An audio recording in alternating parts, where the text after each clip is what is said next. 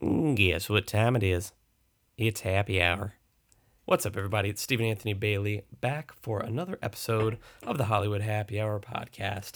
I'm very excited about this episode. Our guest today is Gregory Nathaniel Fisher, one of my closest, dearest friends, and uh, he is an amazing musician and composer. And he is here today because he is bringing us, and we've been talking about it for weeks, we meaning I, Sorry, water break. We've been talking about him bringing. I'm building up suspense. Uh, we've been talking about him bringing on the new theme music for the show, and uh, I'm about to show you that right after this introduction. But uh, thank you, Greg, for creating this amazing piece of music. Uh, he's a, a, great guest on the show. We we have a lot to talk about about um, the film industry and being a musician and a film composer and travel and this, that, and the other thing. So uh, I'm very excited. I'm going to get to that. Um, what's been going on lately? Not too much. Um, just been, you know, uh, January and February have been a couple of my favorite months living in Los Angeles. Uh, the funny thing is, they were the two months when I was trying to um, kind of make something happen from, you know, the the bigger side of it. Like I was focusing on the creativity side more so than the marketing side, let's say and so I've been able to just do nothing but work on the projects that I want to be working on. Um, and uh, it's a uh, yeah, quick story about that. I the latest video I put out is called Gloria M. Wolf, and this uh, character that I created is this infamous Los Angeles theater critic from New York. And it all started out because I go on Snapchat sometimes and I play around with the filters. And one day I went on there and uh, this it just slapped on like a bunch of thick makeup, wrinkles, and these giant uh, glasses. And so I started talking as Gloria Wolf and I immediately started making fun of myself as her, as if I was her least favorite actor. So then I wound up going on my blog and I wrote a couple of reviews of my work as her as sort of marketing ploys. And people thought she was real. They started sticking up for me in the posts like, who what's crawled up this lady's butt? Who does she think she is? I've never even heard of her, blah blah blah. And then so I did Our Town most recently. I just closed that show a couple weeks ago and I wrote a review of the play as her. And even more people chimed in. So I was like, oh, I got to make a sketch out of this. So I did. And then I posted it. And I know that some people didn't click and watch the, the interview because the post was here's the full interview video of me hashing it out with Gloria M. Wolf. And then if you click on the link, it's me talking to me dressed as Gloria M. Wolf. And some people were still putting things like, you know, who does this lady think she is? Like really going at her. And if they would have just watched the video, they would have known it was me. But uh, it was a fun little practical joke I got to play. And honestly, it was just a fun video to make. Uh, fun little acting piece, character stuff that I learned to do, like at Groundlings and stuff like that. Uh, so it's been fun. And me and Jason are wor- working on our new uh, feature film script uh, called Go Your Own Way, and we'll be making that uh, hopefully this year. I think probably, no, we're making it this year. It's a movie we've been talking about making forever. He's been wanting to direct a feature for forever, and I need to get my next feature going uh, since I haven't made uh, one of my own uns- since Until Forever. you see what I did there? Okay, that's the last Until Forever reference, I think. Um, it's a rainy day today. I recorded this podcast today. It's very rainy, so you're going to hear some light ambiance that you could play some Jack Johnson along to or something like that. Um, so I hope it's not too distracting, but we really wanted to get the podcast recorded and out there since we've been talking about it. So anyway, let's get it with oh I almost said without further ado. I hate when podcasters do that. So here we go. Here's the show, and here is the brand new theme music for Hollywood Happy Hour podcast, composed by the great Nathaniel Fisher.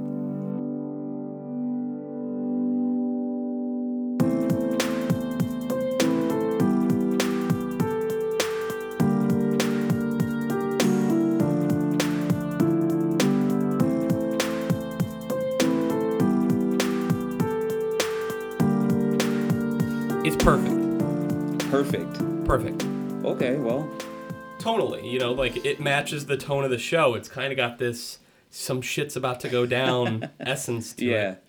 It's a little foreboding, but still fun. So hip hoppy, before but I still came over poppy. here, I was trying to uh, edit it, quote unquote, and what I noticed was that from one take to the next that I that I saved, there's just this DJ scratch that I added in Uh-huh. that just fit it perfectly. Yeah. and you can hear just a complete difference from that. Plus, I I made more reverb on the piano, so it just opened it up a little bit. Yeah. and like that makes a whole difference. I, I want to talk to you about this because this is uh, super interesting because I think it probably works in music too.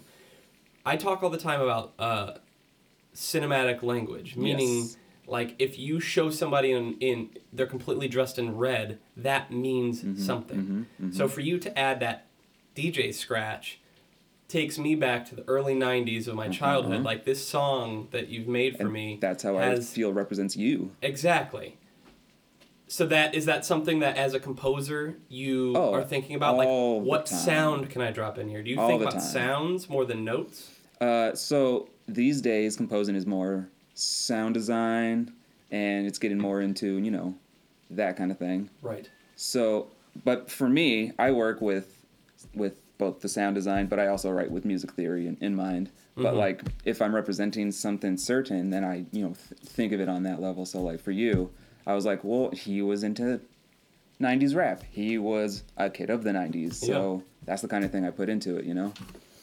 It's like you're creating somebody's sound identity. Yeah. Right? Mm-hmm.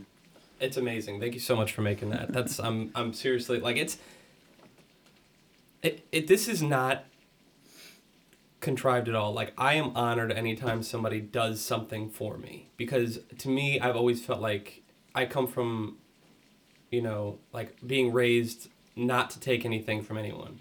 Do everything by yourself Yeah. and it's to be honest with you it's probably held me back in my career because i don't ask for favors or anything like that like you said i would love to help you out producing the podcast why have i never asked you to do that because i feel like it would be putting you out when in reality you're like no that would be just be fun for me yeah, and it'd be like an experience we could work together, and Right. you know, it would make some, a product that everyone would enjoy. You know, so i need to get better about that and i think that that's got to Well, psychologically you, you and I something are this are exactly the same on that level. yeah because I don't ask anybody for anything, not anything. Yeah, and it, it's you know I, I don't know. Uh, oh, I guess you, uh, so rainy outside. I guess you could attribute it to like being afraid of being told no, but I've been told no a million Yeah, times. so have I. So what is it? Is it just that we don't want to come across as needy or as Or weak? I think I think for me it's I don't want to be I don't want to look weak. That's how I am too. Yeah, but also it could be on a selfish level maybe, where we're like, oh, I could totally do this on my own. I don't need you.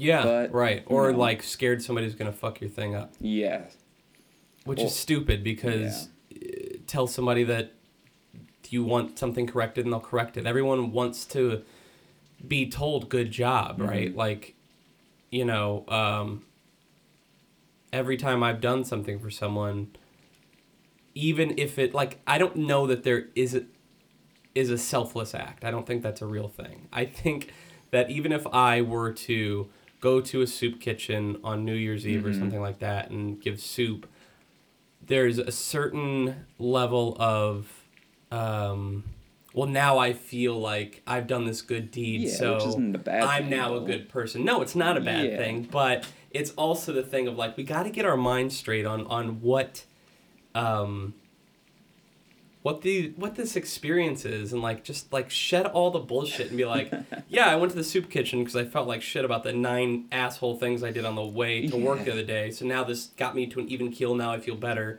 living on this planet with humanity like we don't say that though we like yeah. blur it. So anyway, going back to the work thing, I need to be better about asking people for help and honestly just working with people because it's a lot of fun. And this podcast has shown me that like it's reminded me that how fun it is to create with other people, even something as small as this. Yeah, definitely.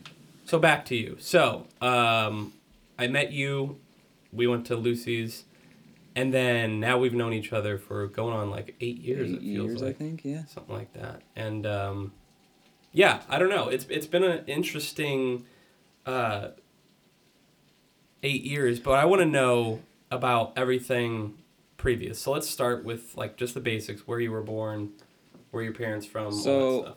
I'm born, or I was born in L.A., uh, Greater L.A. You know, Santa Clarita, and grew up out there. And then at about age three, parents divorced, and single father, basically. And I would see my mom occasionally, but not as often.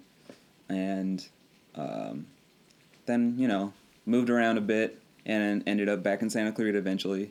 But through those years, the one thing that kept me, you know, sane was music. So at about age eight, I want to say, I was like, I just knew there was nothing for me but the drums. I just wanted to play the drums. And so my dad bought me a pair of just drumsticks, and I would bang on everything. It started with just the Oh sticks, yeah, my neighbors. not the rubber mat not- yet. No, Hadn't nothing, upgraded to that. Nothing. Okay. I had this like, Like elephant toy box. Oh, there you go. And it had a lid on it, and I would take that lid around and just bang on everything, bang bang on it. And So my did you- neighbors would hear, and they'd be like, "Oh, I heard someone was drumming the other day." So did you know? Did you have? Oh, did you have like instant rhythm? Did you know what a triplet was? Did you know? Oh, so I started at uh, Sam Ash Music in the Valley. I started taking, I started taking lessons, and Who was your first teacher? uh, Robert Lobato. He was my teacher throughout my whole really? my whole childhood. Wow. Up until high school. And what what what kind of specialty was he? Was he like jazz drumming, rock drumming? Rock, rock mostly, but he also did j- jazz drumming. That's awesome. Yeah, Okay. he's the one who actually wrote my one of my reference letters to get into Berklee. That's correct. See, yeah, I say it all the time. A mentor or a teacher that cares about you, which is a mentor, is like the most important Mm-hmm. thing. I moved around several times, and so he would just come to my house, and then he would teach me for like thirty minutes a session, Yeah. and he would go from. So I lived in the valley in Canoga Park, so then he would go there. So then I moved to uh, Santa Clarita. He would go there. Like he was every. He would drive everywhere.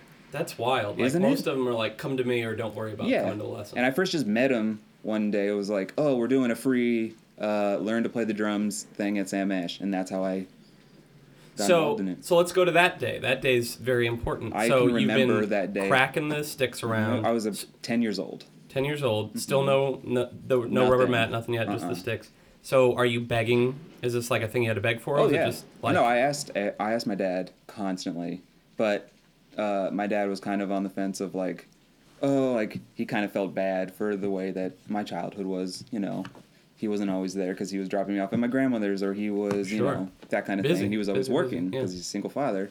So, uh, I remember after taking those lessons, uh, we were at Sam Ash just looking around. He was picking me up, and one day I was like, he he asked me like, "What do you want?" And I said a drum set, and I looked at one, and it was like four hundred bucks, and he bought it just on the spot. just on the spot. He's like, "Okay, fine." this is after one lesson. This was An after a few. This was after Oh, like lessons. three lessons, maybe. Okay, so Yeah. So you let's go back to the audit day one more time. So you're you're on the way there, you get dropped off. Are you nervous to take this lesson? Oh, I was, oh, so nervous. okay. Yeah. Uh, apparently, I was a natural though. I don't. I don't know. I don't. I didn't know what I was doing, but I Mhm. just did it. You know what I mean? Right. Yeah. So was it just some? Was it the kind of thing? He plays a da da da da da, and you go ba ba da da. No, no, da. it wasn't even that. It was just a basic. Okay, this is this is the t- music in time, and this is how you play drums, and you play to the beat, and it just. I just did it. That's incredible. Uh huh. For me, it would have to be like, okay, so you went, and it's, why are Uh-huh. you doing all that? Yeah. You know, like little things. I, I feel like I, I'm more like I play guitar. I've messed around on piano a lot.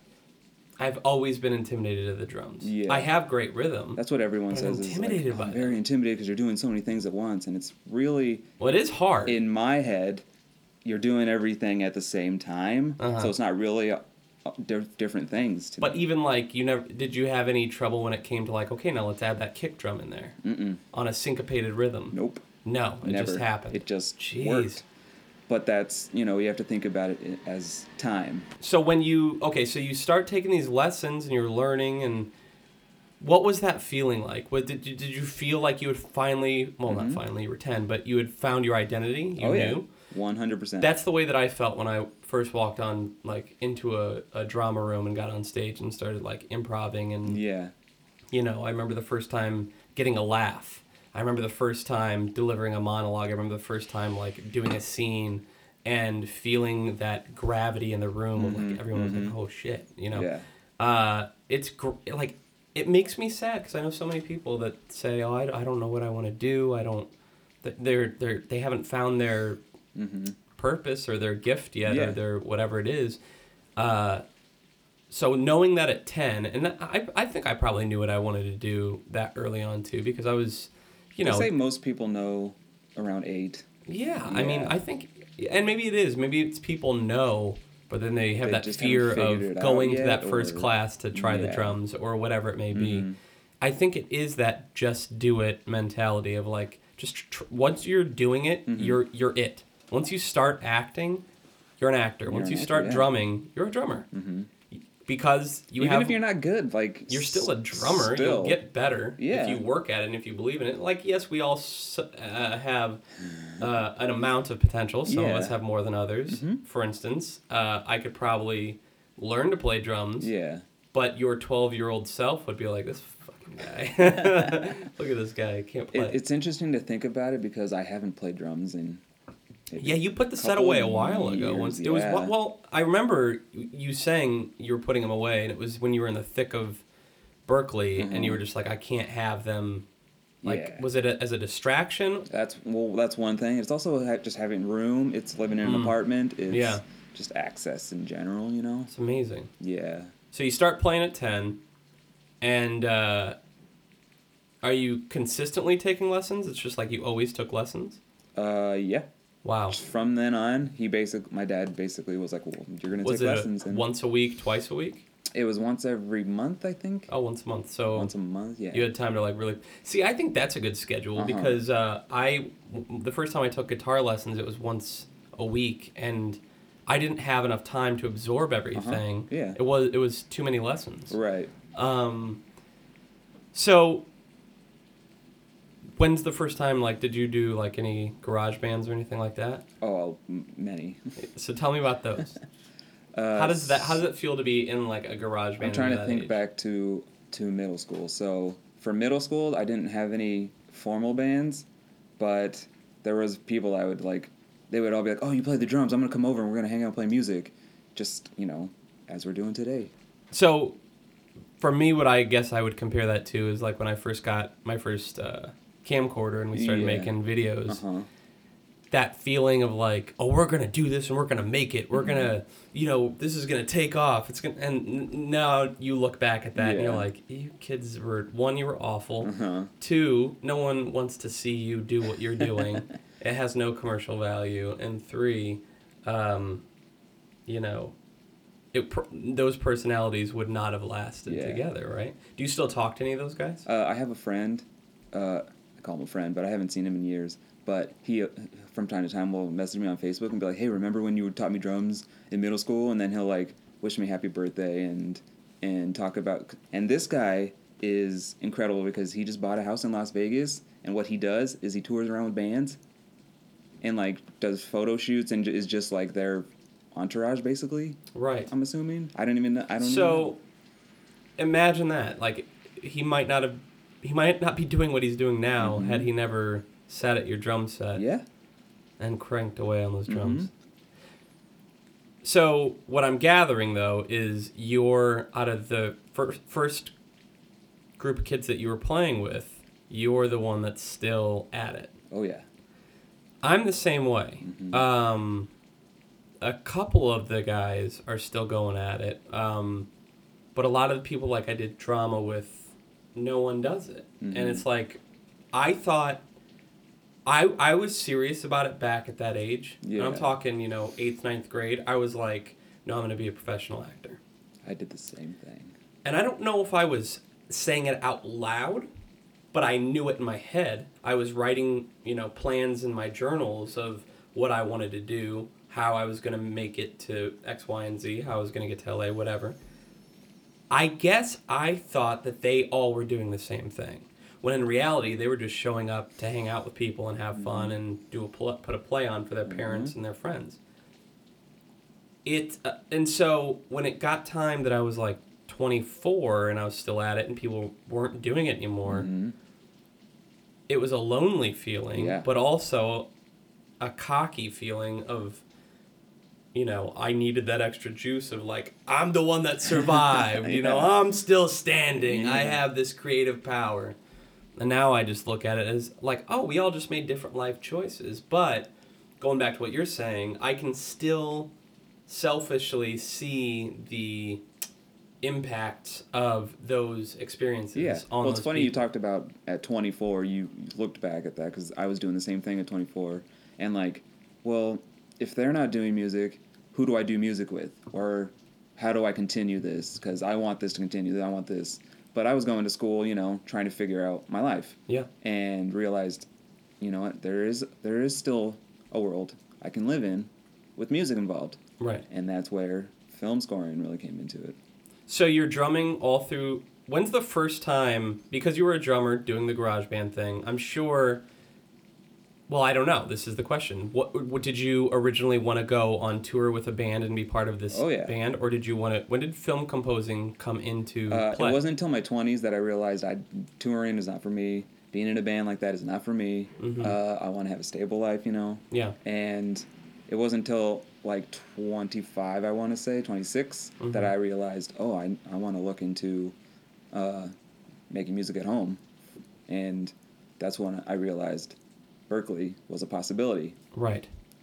So you realize that that's it. So real quick, let's just get this out of the way because you know I'm gonna ask it. Give me some of your favorite composers, film composers. Oh, well, so the, the list that everyone says, you know, John Williams, Hans Zimmer, there's those ones. Um, Bernard Herrmann is on the top of my list. Great. Um, John Powell right now is like the man for me right now. Uh, if people don't know who he is, he did How to Train Your Dragon movies, which I know it's a kids movie, but it's epic, epic, epic music. Um, I was thinking back, uh, the movie I watched most on VHS when I was a kid was Back to the Future. I know you love that movie. Yeah, Alan Silvestri. Oh yeah, that is probably the quintessential like top music for me of all time. Everyone that's listening to this in their head is hearing dun, dun. You can just hear it. Mm-hmm. You can just hear it, yeah, dun, dun, dun. and it's incredible because that's his second film he's ever done. That's incredible. That's incredible. How do you? And he was a jazz writer, not even an orchestral writer, and he just wrote that like he was working for 50 years. Like, Did you see that video that was going around of? It was like on Twitter about a week and a half ago. It's a Spielberg sitting with John Williams, and they're literally humming out the ET theme. I'll have to send it to you. It's it's beautiful because it showed me. I was always curious about how to work with a composer because I've never worked with a composer for any of my stuff. I would Yeah. just pull like, you know, uh, music Hi. off the internet. Yeah, I know. I have you now. uh, uh, which we have so much to talk about. Oh, yeah, but we do. um, yeah, I mean the idea that he's like able to tell John Williams, he's looking at John Williams going, no, go up to hmm here. He's like giving him, he hums the note terribly. Yeah. And like he's like, go up there and like. You see John Williams like like this, and, and then like takes it up there, and like he just he was able to like uh, keep what he was doing and keep the music theory going, but give Spielberg what he wanted, and I was Yeah. like, holy shit! Like Uh-huh, that's uh-huh. that's what I was hoping a film composer does. You know, Yeah. brings their expertise and their artistry Mhm. while still collaborating. yeah, Um, it, it, what a what an amazing thing because I mean, for a while there, people were hating on film scores, like, oh, it's forcing us to cry here or this. See, and that's the whole thing So where music what? is going right now in film is like they, they want as minimal as possible. They they want like two three notes and they want it all digital It's synthesized a stuff. mistake. It's a, Yeah. I'm not that way. Maybe maybe I'm just you know, uh, uh, too old school or whatever. But I I think people need to chill out. If they're like, oh, it was the music that made me cry. Good, Yeah. good. You felt the something. point. That's why you're sitting down at the movie. Yeah. It drives me crazy when people come up with these critiques and then people regurgitate the stuff over So they and think the again. movie, just the moving pictures, are supposed to make you feel like everything, and they it? can, and maybe the Yeah. performance will. But if you can enhance that Yeah. and, and and make the experience otherworldly, Yeah. then why not? Right. Why does everything And have to be It's funny so? because you could go on the same spectrum. So, A Quiet Place. Look at that movie. Oh, my There was goodness. like minimal music. There was almost nothing, Mhm. and it got nominated. For score. Yeah. Oh wow. Yeah. Well, I heard they that uh, Krasinski and the editor they were working on it with no audio whatsoever to mhm. put the pictures together to make sure that it made visual sense. Yeah. Now I love that uh, from a director's pers- Yes. perspective. I love that because uh, it's a, movies are supposed to be show not tell. For a while there, That's also it- they're with forgetting about The that. mu- yeah. Also with the music though is you got to have that space in between. You can't just have it all music going all the time. You got to you know. Well, and I'm, I'm sure we've all seen movies like that where it's like, I, I don't uh, stop the score. The Yeah. score has been going on for 42 minutes, like for no reason. Yeah, a lot of like Bernard Herrmann stuff is only thirty minutes long, and it's for a two-hour movie. Yeah. What do you think about? Um, does it bother you when directors like to use pop songs as their score, like a Tarantino? No, T- let's go back to Back to the Future. That is married with music like no other film has ever been done before. Like, Right. I can't even Right. think of another movie like that. well, like Power of Love is just as much a part of the score Mhm, as mhm. is yeah. Silvestri's. Uh, Uh-huh. You there's 18 it takes 18 minutes into the movie before you even hear film scoring. Is that right? Yeah. Wow, that's incredible. See, I Uh-huh. wouldn't have guessed that. But what? So you don't can count the little at the very top of Back to the Future when the credits are going on, that. Diddle-ding, diddle-ding. Nah, not really. That's not score. What's I mean, it- defined it- as score? I, I, yes. But you're talking like full on like, like his actual music. two yeah. minutes worth of. Yeah. Yeah. Okay, I get what you're saying. To me though, those sounds. I hate calling them sounds. Sound. now let me ask this: Is sounds a derogatory word that I'm No, using? Not at all. Because sounds kind of sounds like, oh, you're just making noises in my head. Well, film scoring now is, is all sounds put together. Right. Yeah. So those sounds at the at the top are to me just as important as Yeah. and and, So- and as powerful as when Well, the DeLorean takes yeah. off the music. Yeah. Well, it's funny because I'm doing a lot of short films right now, and what my the director will ask is, I need this kind of sound here, or I need a simple flourish of sound here, and you know, what does that mean? Right. Does that mean it could be anything? So I have to figure that out. You know. Right. So how do you? Okay, let me save that for later. Let's let's go back to your story real quick. Yeah. So, you're you're in high school. You're doing the band thing. You're going to college. You start, and then Berklee comes along. Um, and you had played a little guitar, played a little piano. You had Mhm. been collecting instruments Yeah. and getting computers and this, that, and all the equipment needed to become a musician, Mhm. composer, etc. Still got a long ways to go, but yeah. Sure, we all do uh, with everything. But um, I remember when it was like you're piecing it all together. I remember when you got the guitar that you have now. I remember all those things. Now, when you first started the Berklee program, hmm what? I mean, I'm sure you were I was dazed. ecstatic to Oh, get yeah. in, but I'm sure right after the excitement came, holy shit. Uh, didn't see people for two years. At That's least. true. Yeah. Yeah. Yeah. Uh, I was freaking out because I didn't know music theory, like simple music theory stuff Mhm. that like m- all my classmates knew.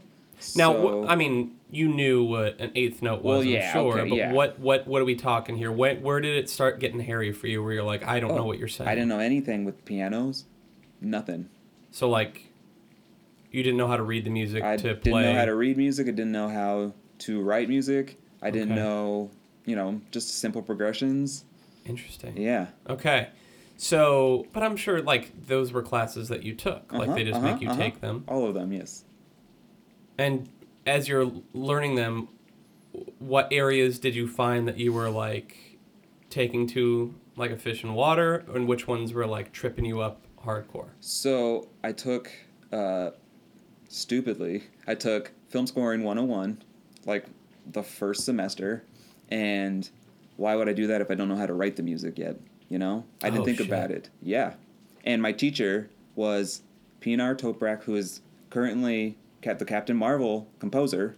Oh, But- wow. Yeah. She's she's the first female composer on a major Marvel movie, on a major That's yeah, big deal. yeah, and I didn't know who she was at the time at all. um, which blows my mind now because I would have like, you know, tried to take as much advantage of that as possible. But Right. um, but yeah, that that really scared me because that's what I wanted to do, and I had Did you have those feelings of doubt, like, oh fuck, maybe I'm not able to do N- this? no because uh, with that, I was also taking a music theory class, and so I would use those techniques that I was learning that same day and use them for that other class, and it really married each other, and they really Mhm. went together really well. So you were able to like play catch up while you were in the moment. And pe- and the good thing about going to Berklee, and I did it online, which is that you meet hundreds of people, and you you can talk to them day or night, and your teachers too, so you can you know have constant feedback going, and you can figure things out on the Ask fly. a question at three. Yeah, so I would yeah I would stay up all night and just like you know listen to movie scores and then see how they did that, or look up you know the sheet music to something and then try to play that and then try to figure out how they did that or why why they did that. There's a level of insanity to wanting to be great at something. Yep. To lock yourself away in a room,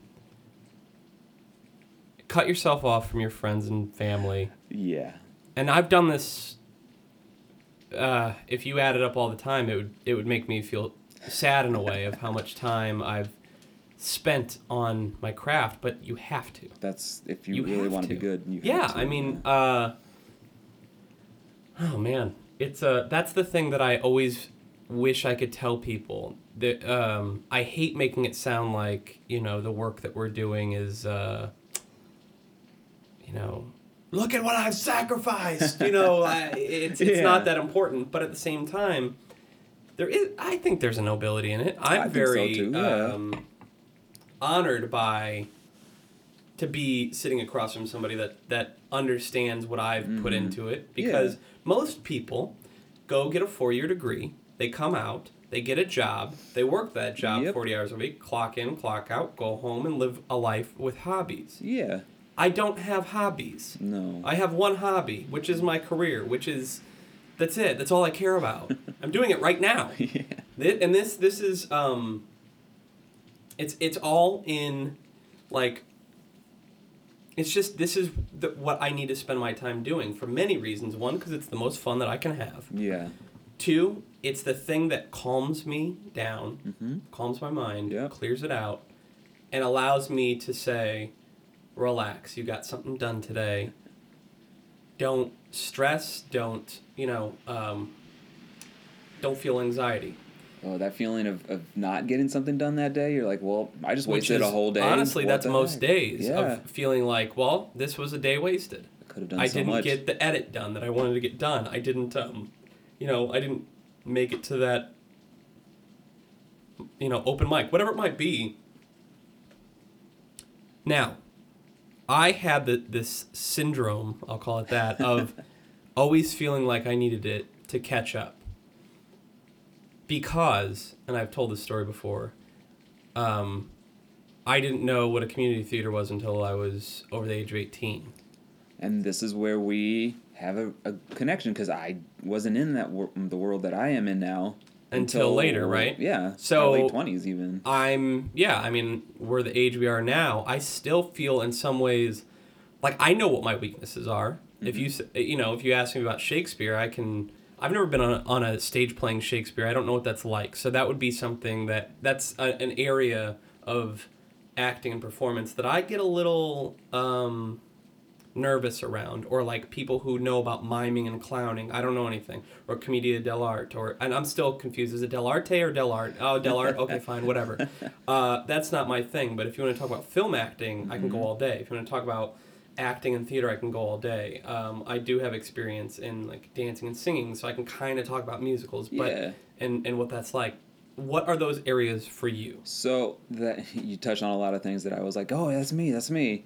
Uh, so going to Berklee online is a whole different experience than actually being there. You know, Sure. they they get to actually sit in with an orchestra. They get to con- pr- practice conducting. They get to see how a violin actually works. Whereas I don't have any of that. I have videos that I watch and you know sound bites that I listen to, but I don't have that kind of experience actually in the room. You know, uh, working with mixing boards, I took two classes on that. Now I don't. I've never really seen a full board in front of me. You know what I mean? So, uh, they are intimidating very. But um, the cool, not the cool thing, but how music is going now for film is that uh, studios don't even have mixing boards anymore. They don't have any gear. is all in the box, so it's all in your computer. Computers can do everything, and that's why people. That's why I have a home studio right now. It's because I can do everything at home. Now let me ask you this: two questions. Do you regret not going to Berklee No. No, you you're solid with your choice. That's Yes. wonderful. Um, wait. So so what were the areas that you feel? So you you so um, working with orchestras, soundboards. Yeah, just not having the Other live instruments. the live experience. Yeah. How are you with working with other musicians? Oh, great! I've I've done enough of that. in- Okay. Within my time, that Mhm. I'm confident with that. Yeah, that Mhm. communication. That Yeah, Because I would have to imagine as a composer, you're just a director of music. that's exactly what it is. Right? So to me, uh, the thing that I tell directors all the time is you, you have to know how to talk to actors. Therefore, you need to learn how to act. So get your ass in a, an Mm-hmm. Yeah. acting class or an improv class so that you know what the actor's going through Yeah. and so that you can pick up the um, vocabulary to talk to an actor. Mhm. You know, uh, the worst thing a director can say to an actor is, "Hey, can you do that? But just like be happy." Yeah. Like, So go fuck yourself. with that, the story I always go back to is uh, Michael Giacchino, uh, Jurassic Park, you know, composer, and J.J. Abrams. Uh, Michael Giacchino went to school for film, not for music, Interesting. and then J.J. Abrams was a musician, and now tables have turned and they work together. So they always joke about how they're gonna, you know, Switch, Switch, switch, yeah. That's funny. so, okay, so going back to the how you said everything's in, in the computers now. yeah. Now I and I'm about to do a. Uh, I'm having Jason back on the podcast, and we're going to talk about. Um, Let me know when I'll stop. actually, I'd love to have you be a third party on that one. We're going to talk about digital versus film. Mm-hmm. It's still a debate that I am passionate about, even though like the, So the battle's done. You're a digital guy all the way, right? No, no, no. I, I'm mean, I have to be. I Mhm. am only because I have to be because that's what I have access to. I wouldn't be a filmmaker. That's if- how I am. So everything's Right? done in MIDI right right Yeah. now, and it's I am an analog guy all the way. Okay, that's amazing. So to me, those big soundboards that we say are Mhm. intimidating are still. That's a better tool because there's that human touch involved. Oh yeah. I think having lack of human touch, Mhm. It's you it's can even just feel it, you can hear music it exactly on an actual instrument right. is even Well, like for instance, uh, I, I'm sure you've banged out a bunch. Well, you talked about like uh, there's a French horn or an oboe. Would you say was on the? There's an oboe on the the, the theme music. yeah. So I together. wanted to go back into the project and for your your theme music, Mhm. and I wanted to change the oboe to I wanted to try an English horn, and which is just a smoother sound. It sounds oh it's a little better, and the project just wouldn't open. I was I was getting upset because I had to be I had to come here and do this, and this wouldn't have happened in the analog days. Another problem would have happened, I'm sure, uh, but something would have happened. something would have happened. Yeah. But that specific problem. But yeah, I just like, couldn't open the project, and that's something that a lot of composers are dealing with right now is that they don't have, you know, something breaks on the day, and they're like, oh, got to fix this now, got to work Mhm. on this. When if you're doing live stuff, it just wouldn't happen that Just way. wouldn't happen that way. But the beauty of is that a lot of the times we're just doing the mock-ups, and then later they go and record the real stuff. Right. So, I personally, and I don't know if I just have an ear for it because I've spent time recording a lot of different audio and because I play instruments, but there's a lot of times when I'll hear uh, an electronic version of an instrument that you can feel the musician pressing the keys on the keyboard. Mm-hmm. Mm-hmm. Oh my god, does that make me mad? Makes you mad. Yeah. Um, like because and, it's not their fault, Mm-hmm. but would it be better with a live saxophone? yeah. So uh, uh, there's an artist named Oliver Arnold. He he makes electronic style. I, I- I'm trying to see how to um, reference it, but basically he makes this lush uh, orchestral sound, but he uses like just pianos and strings, and you hear every push of the piano key, and it sounds amazing. And Really? oh yeah, oh yeah. Me and Felice just went and saw him actually at the Orpheum Theater, and she, it was like a meditative experience. So okay, so let me stay on that topic. There's less and less um, funding in schools for music, right? Mhm. There's less and less pay for musicians Oh, to yeah. be professional musicians. Mhm. Do you think it's going to become more and more rare to find a live oboe player, like to be able to come into a studio Is that going to be something that's going to That's disappear? a, that's a hard debate. I think There's- we're not going to run out of guitar players or piano players, but I'm talking about those rare instruments. And we might. And it might just, you know, all end up in the box. As I said, you know, you buy this sample of music and play it and record it, and that's it. And let's be honest, that's how I did your music. Mhm. So, I mean, Yep. Okay. So then that that's my next question is how do you get it to sound real? Because yours sounds real. That's my that's a big compliment for you because that's the that's just the beauty of the stuff I bought. It already sounds like that. it sounds I real. didn't do anything to it. It, I, I just put it together. that's amazing. Okay. Yeah. That's why I was trying to fix it before I came over to make it sound even better. But It, it sounds great open. now. It it doesn't sound like, and maybe it's just because your technique is also good at how you. Well, that's- and you probably I've have a really good ear for. I've had four years of just doing that for Uh-huh. school projects, one project a week. I mean, if I did it, it would sound so- like "Purr, ha, ha, purr," and it'd be like, oh, somebody played that on No, keyboard. you just play it on pitch. You're fine. It just it does it for you. Come on. So okay, all right. So with, I'm gonna keep doing this compare and contrast Yeah. situation between acting and Do what you know. music. For actors, it's harder and harder to have a, a paying career. Mm-hmm. I would have to assume going back from the seed of this was Napster came out and Mhm. kind of demolished Yeah. the uh, music industry. Does it, it does it look as bleak from your side? So from my side, so basically what we have going on is there used to be that the old Hollywood where a studio would hire, you know, a composer and he would do all their stuff. Mhm. And there was an orchestra that they hired and they would do all their stuff. And then it started, you know, dwindling and then it just became individual random, you know, stuff. And unless you're in the union, you don't get, you know, pay, you don't get those jobs.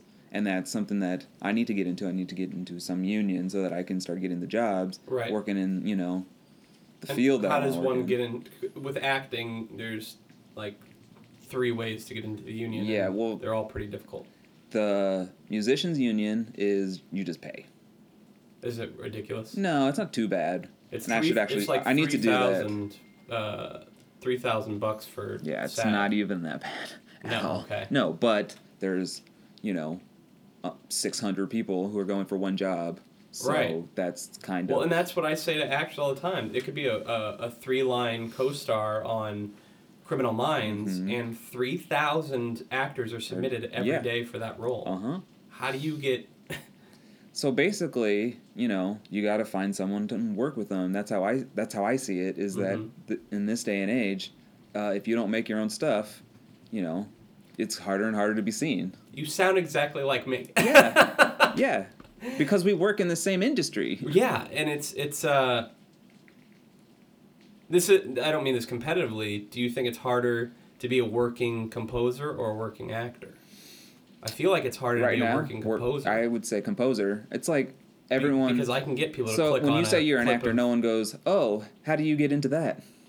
That's the number one Oh, yeah. question I get. Is, "Oh, how do you find jobs in that, or how do you get into that?" So my next question is, uh, how do you get into composer? Which you just. Um. um, so okay, so by making your own stuff, Mhm. um, SoundCloud, that's got to be a big deal, Mhm. right? Yeah, it's it's more finding a director that needs you, or Mm. you know, Connecting with connect. It's who you know. That's that's the age old like right? saying. So So with there being because I mean, again, we just named, you know. I and maybe I'm different that I pay attention because I'm such a film nerd. I pay attention to the composer. all like I, I how many do you think? I mean, I think a lot of people know who John Williams is. I'm talking normal uh, people, less not and less people folks. these days are are knowing who John Williams is. I'll be honest. People consume Less media and so much differently. It, it, it- back in Mhm. in the days when it was like the glory days of cinema, Yeah. people cared. It's like that's Alfred Hitchcock's movie starring Yes. Cary Grant. Yes. Uh, you know, the screenwriter was X, Y, and Z. People cared about that. Now it's like they just watch it and it either sucks or it doesn't. Uh huh. It either catches fire on Twitter or it doesn't, kind Yeah, of thing. And I hate that. My coworkers right now, because I work at CPK right now, just because you know, composer's not gonna you know save my my life right now. So th- my coworkers were like, "Oh, so which composer do you like?" And then they name the ones that they know. They only say John Williams, Hans Zimmer, That's Those it. are Yeah. that's basically it. Like- and right now, Hans Zimmer is the top. He is the top right now, Right. and it's just hard to find the jobs when people like that are, you know, Do you think people know Hans Zimmer because of that stupid sound? No, so he actually does really well for the industry right now. Is so age old Hollywood had you know these composers. And I'm not saying that represents him. Yeah. I'm saying that's, That's just what people recognize him for. like, if I say Brad Pitt, you're probably going to say Fight Club. Fight Club, yeah. I think Hans Zimmer, and that noise pops in my head. The you know what I'm talking about? Oh The- yeah, I'm not going to do it. that's But you know what I'm yeah, talking about. yeah. Um, well, but so his whole his whole thing is that he has built a studio of compu- of composers Mhm. under his belt. Now, my problem with it is that he may not do he may have put his name on stuff that he hasn't done work on. Right. Or that he's done very minimal work on, but you know that's a whole different topic we could talk about. well, he's almost built a factory. Like he, that but that's it but he's also getting didn't work on every composers one of his jobs that's yeah. that's the other side of it is that that's how Pinar Toprak who I mentioned earlier that's how she got into it because she worked under him yeah. and she did some stuff for him I think she did some stuff on Wonder Woman even like so it's incredible. yeah it's just it's who you know it's really it's really bizarre kind of industry but like people do it and on you and I are trying you know Yeah, I mean, you know, it's it's a ongoing effort not only to get better, Mm-hmm. but then also to get in. Well, n- not only to get better at your craft, but also to figure out what is going to make your craft stand out, like what But makes it special. Also, it it's like, what level do you want to be at? Do you care if you're known by, you know, someone walking down the street, or do you, you know, Yeah, that's a great point too. Like for me, I at the very minimum, I just I would love to ju- like if if to me it would be a huge success to make just sixty thousand a year from just yeah? acting. If I could buy a house and just survive on that, you know? exactly. That's all I exactly. need, That's it. It's, but- it, I don't need to be rich and famous. I don't need that. I- I, just want to be My whole to goal is I want to, pl- I want to make music every day. That's it. Yeah. See, that's that's what I'm talking about. Because I just had that thought the other day of like, I'm having so much fun making these videos and writing my screenplays Mm-hmm. Yeah. and making these podcasts and going to these classes and doing plays, whatever it may be. I do all kinds of stuff. Uh, if all that was paying me enough money to where I didn't have to, you know, sling coffee, it would be the best. Yeah. It would be. I'd be fine. I would. I would still dream of more, but I'd be fine. Yeah. With that, like it, you know, I think about all the time. What if somebody said, "No more acting. You don't get to do any more ever." Ooh, I don't know that I want to be here anymore. like, Yeah. I, that's a sad thing to say out loud, but this is what I. This is who I am. I s Mhm. again to talk about all the time we took in those rooms. yeah, your whole by identity. yourselves. Yeah, It's who I made myself. I was just a snot nosed kid in a room, clanking away, typing up scripts and watching movies and reading acting books. And then I started auditioning and I started doing plays and then I started making my own movies and eventually again it became it's my hobby it's it's my career it's it's how I n- have my friends Yeah. it's how people um identify me Mhm. Stephen Bailey actor yeah, they don't go Stephen Bailey, uh, you know, um, construction worker or something, whatever maybe. I don't know. uh, but Greg, musician. yeah. That's it.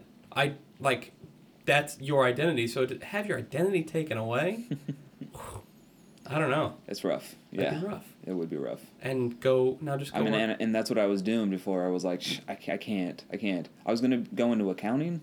No thanks. Did you study? Was that I studied it. I was good at it. It was fine, but Right. it's not what would have made me happy. How long did you pull away from music? Uh oh, I was still always playing music, but You never. You've never taken a break. mm-mm, Interesting. Not really. I only took, I would say, two breaks my entire life. They're very short. Yeah, Um, and one of the breaks isn't really. Actually, it's pretty much just one break. It just happened over the course of a few months, over the course of a year. But in that time, I was still like teaching ballroom dance and things like that, and I was Yeah. still like watching movies and reading about acting and doing exercises. because it's your hobby. Yeah. Yeah, so like, but I I went like a year it. without doing a play or making anything back then. And granted, this is I was 21, figuring it all out. Yeah. Um, I don't know, man. It's like it, it's it's when your whole life is wrapped up in it, and then you're looking at these industries that are not keeping up with the changing times, Mhm. and with the changing times, people are in a lot of ways disrespecting these art forms by treating them all as equivalent to social media content. That kind of hurts my heart, and I'm trying to. I guess part of my mission statement, I want to know what you feel about this, is to ignite people into loving the arts again and, and, and to bring some fucking poetry back into the shit and bring some heightening back into it, back to all art forms. I mean, yeah.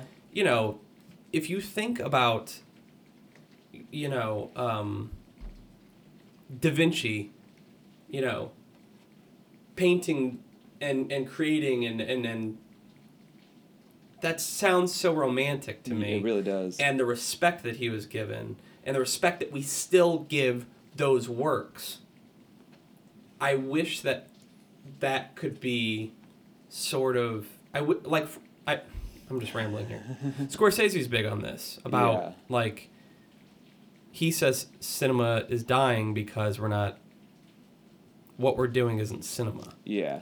and Well, i that's agree the with whole. that I don't know if you know what's going on right now with Steven Spielberg and the whole Netflix thing. Well, no I, I saw the headline tell me what happened Yeah, so basically, he's like, I don't think Netflix should uh, uh, be a contender for any Oscars or awards, and it's because movies were meant to be seen in theaters, and they should be worldwide in theater. Well, who says? Hold on, I'm gonna. I love Spielberg, but Mhm. who says that they were supposed to be in theaters? They were shown in theaters because that's the way to make a I'm dollar. probably off them. misrepresenting his quote, but No, but I know what you're saying because he said this stuff before. Yeah, and so Netflix, uh, they wrote a statement on I think Twitter, obviously, because you know everyone does. Yeah.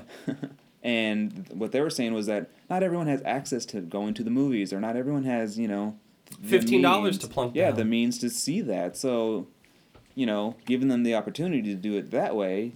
And that while having a limited release in dying. theaters, just so they could, you know, Be qualified for the Oscars. yeah. Yeah. And they believe in it just as much as you know he he might, but maybe they don't. Who Well, knows? And I'm so guilty of this. I'm uh, a hypocrite because I love the movie theater, but I have a, a catch 22 here. I'm not going because I'm too busy, one, making stuff, yeah. and two, well, two, it's expensive, but two, the movies that these studios are greenlighting are not good. They're not. the best stuff that's coming out is on Netflix. yeah. And yes, there's tentpole um, directors like Spielberg who makes Ready Player One. I get my ass into the theater three Yeah. times. Scorsese drops a movie. Drops a movie. I don't think. what if What if Scorsese was like, Yeah, The yeah, I'm, I'm, I'm dropping a movie. I'm dropping a. I'm dropping the Irishman. It's gonna drop on. Uh... but I ha- I've only missed two of his movies since I've been alive in theaters. Like I go. Here's some behind the scenes trivia for a quick intermission. I had to take a break because my wife Shannon brought home Barney at this time, and he was going bananas because he had just gotten his haircut. And now back to the show. So, you're saying so you went to when you went to Europe? Did you go? Were they mostly Catholic churches that you were going to? Uh, we didn't go to a lot, but like we went to no, Notre Dame. I can't even say it. Notre Dame. Yeah, that. There you go. It, it would I be was gonna hard add an for S me that to doesn't belong. be that. That's in Paris, right? Yeah. It would hard for and me we, to go we there. and stayed not by there, and it was Dame. that is probably my most my most favorite architectural building ever ever. Um, We didn't go up to the bells, but next time we go, I wanna. see if Quasimodo's oh, up there. for sure. Yeah. Which uh, countries did you guys go to? Uh, so countries or places? Places Cause with uh, sounds. Uh, I'm not the best with the countries when it comes to Europe, but so we went to Amsterdam, hmm uh, whatever country you want to call that. Did you guys um, partake in Amsterdam? Uh, I did, definitely a lot more than she did. She wussed out.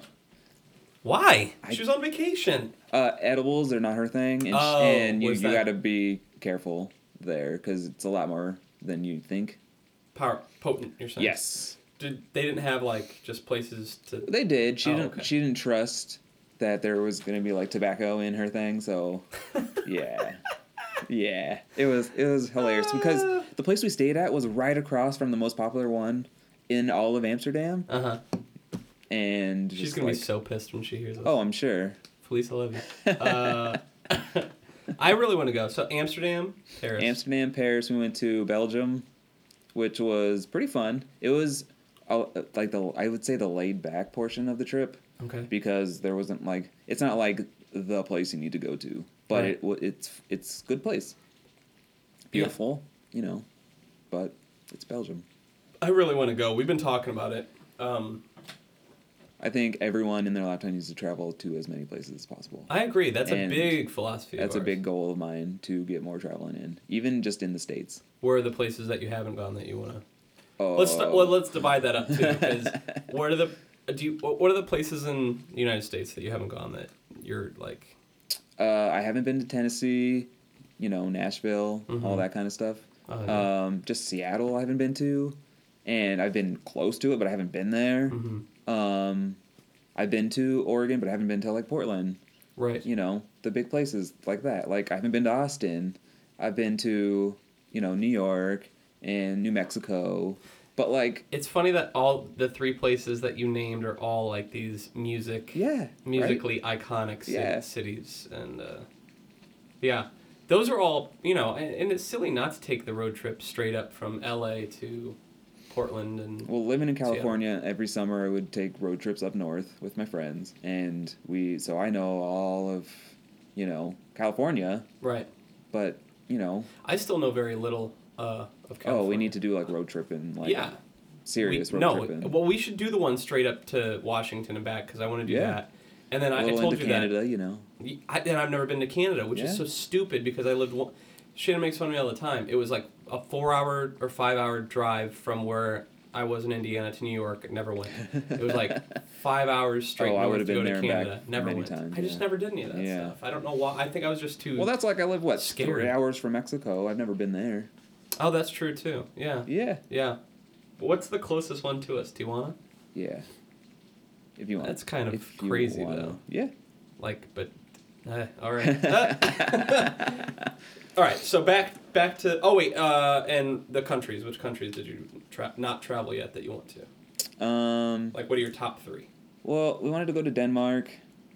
We wanted to go Yeah, to. what- I want to go to Australia for sure. I mean, I'm hearing Taylor talk all about it, and just Mhm. and Brian Preto, who's been there, has talked about it. You know, uh, China, Japan, like Mm. these places. Like, Japan's high on my list. yeah, Um, I would say my- Canada. I mean, we just talked about it. Canada feels so much like our area that it's like I was at work the other day, and I, and I met this guy, and he was getting food because he's like, "Yeah, I'm, I'm here from Canada," and and he's like, "You're you." They talk about us being nice, but you guys are so much nicer than we are. I was like, mm, no, uh, I disagree. Nah, that's I've- bullshit. Out of all the traveling I've done, I come home every time like Americans are very rude. yeah, very rude, inconsiderate, uh, distracted. they say that about French people, right? Yeah, and we went to Paris. that? I not really. No? no. Yeah, the whole that's that's kind of like the the cliche criticism think- is like yeah. they're snooty. Yeah, like so. I think what helped was that Felice knows a little bit of French, and then she Mm. talked.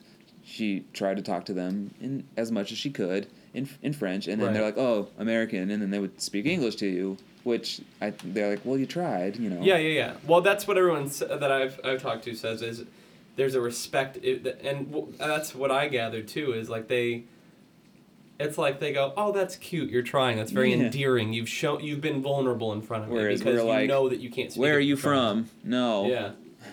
Speak English. Yeah. S- You speak English? Yeah, like that's just see that's what I think of Americans as. Like yeah. is that sort of like we're we are the boss. We are, you know, whatever. Mm-hmm. Yeah. And it's just like ugh. We're not Bruce Springsteen, but we're the boss. We are the boss.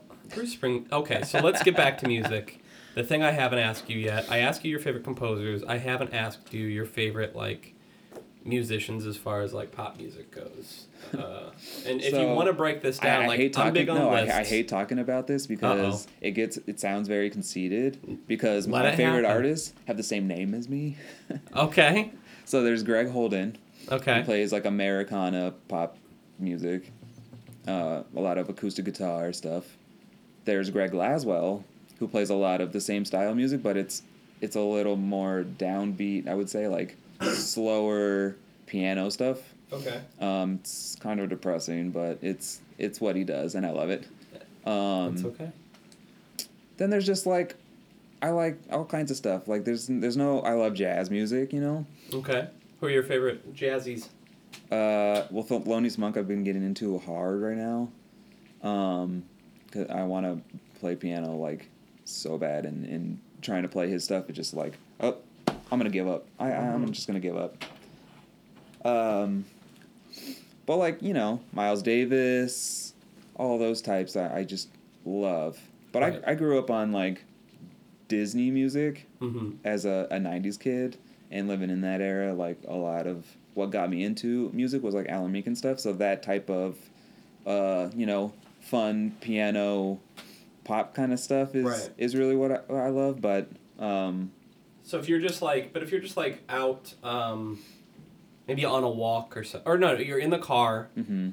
and you're just, uh, you know, driving around doing. oh did stephen bailey post oh podcast sweet Pod, so you're you big on the podcast. yeah Um, it's it's not like i want to inundate myself with music 24-7 Oh, I you know? understand that. Yeah, I really do. But uh, to me, I, for me, I, I notice that if I'm feeling like um, getting, I feel depressed, Mhm. uh, maybe I i'll should put try fleetwood music. mac on for sure Fleetwood Mac? oh yeah that's my favorite band all time fleetwood mac Yeah, they're they're amazing. Yeah. Uh, favorite Fleetwood song.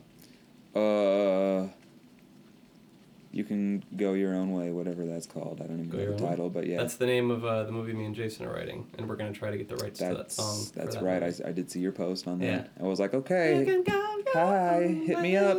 I'll do the music. That is what we were going to talk about. So what the movie is, it, it's it's you know it's it's going to be a lot of fun, but um, I definitely want you to compose that. Now, if you composed a feature, I would have to imagine that that would be a great like thing for for um, what's the word I'm looking for me as an actor like. I can do a million short films, but that's not gonna matter as much as doing a feature film. Like I, like twenty short films does not equal one feature film. Right. A feature film is something completely Uh huh.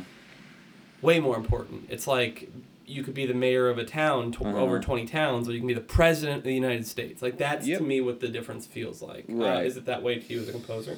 That's what I love about the industry, though, is like from a, a director to the the composer to you know.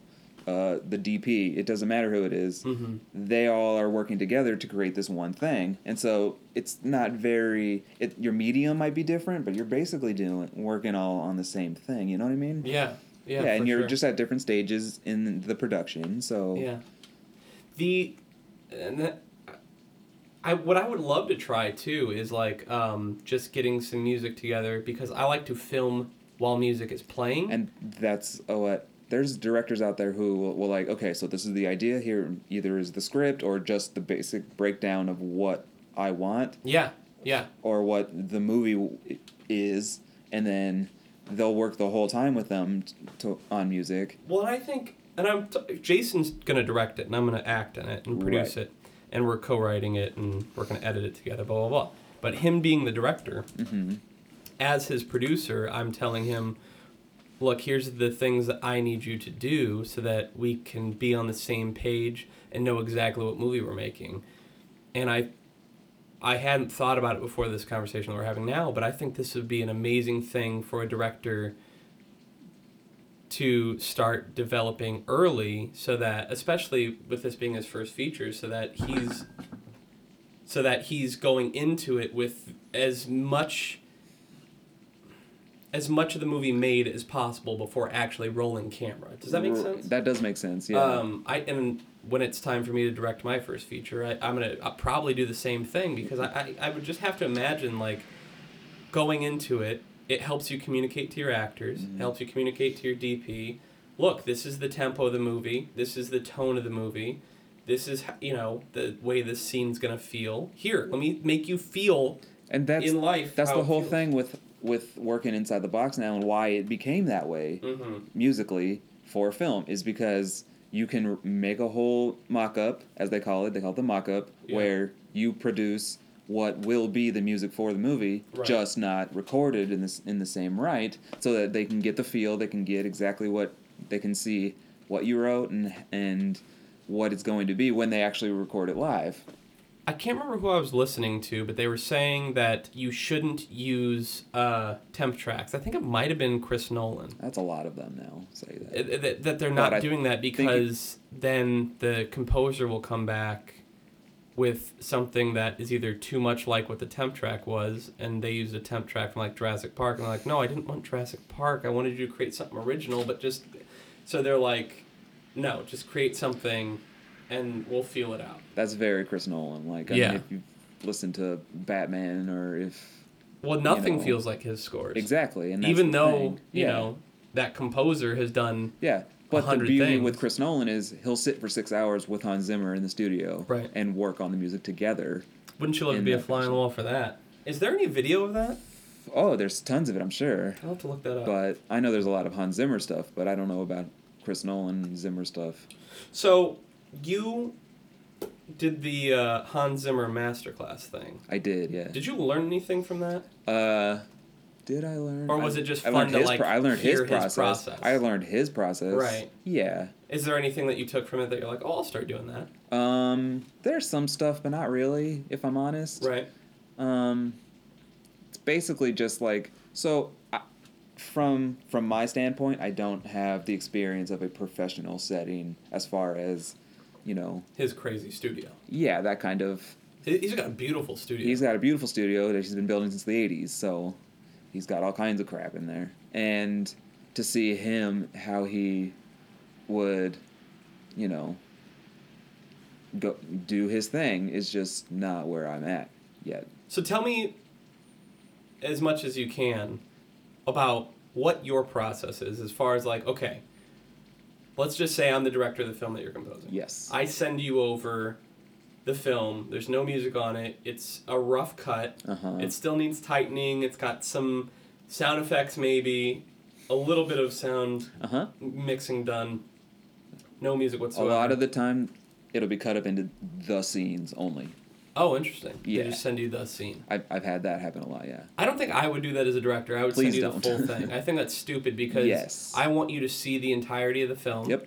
And then I want you to go back and help Right. with music. I don't want you to It, it watch depends something out how, of how the context. director actually works because I've worked with directors where they they tell me specifically I need this kind of sound or I need this kind of feel Uh-huh. and Do they maybe send you with examples? this they send so in the clip they have written comments right here do this right here something he literally I've seen one where it just says something here and I'm like uh What the hell does that mean? yeah Just one note. and, and, I, and then I had to ask him, do you want music throughout the whole scene? Do you want music just because he wrote a whole thing on top that went through the whole scene, and, and it said, you know, this kind of feel, this intense, creepy feel to it. Mhm. And then I had to ask him, well, do you want it throughout the whole thing, or just when it says something here, something here, something here? Right. And it was very confusing, but it worked out, and it But that's the thing with a lot of directors that I've noticed. Like, directing is not easy, and I'm still learning. I've directed quite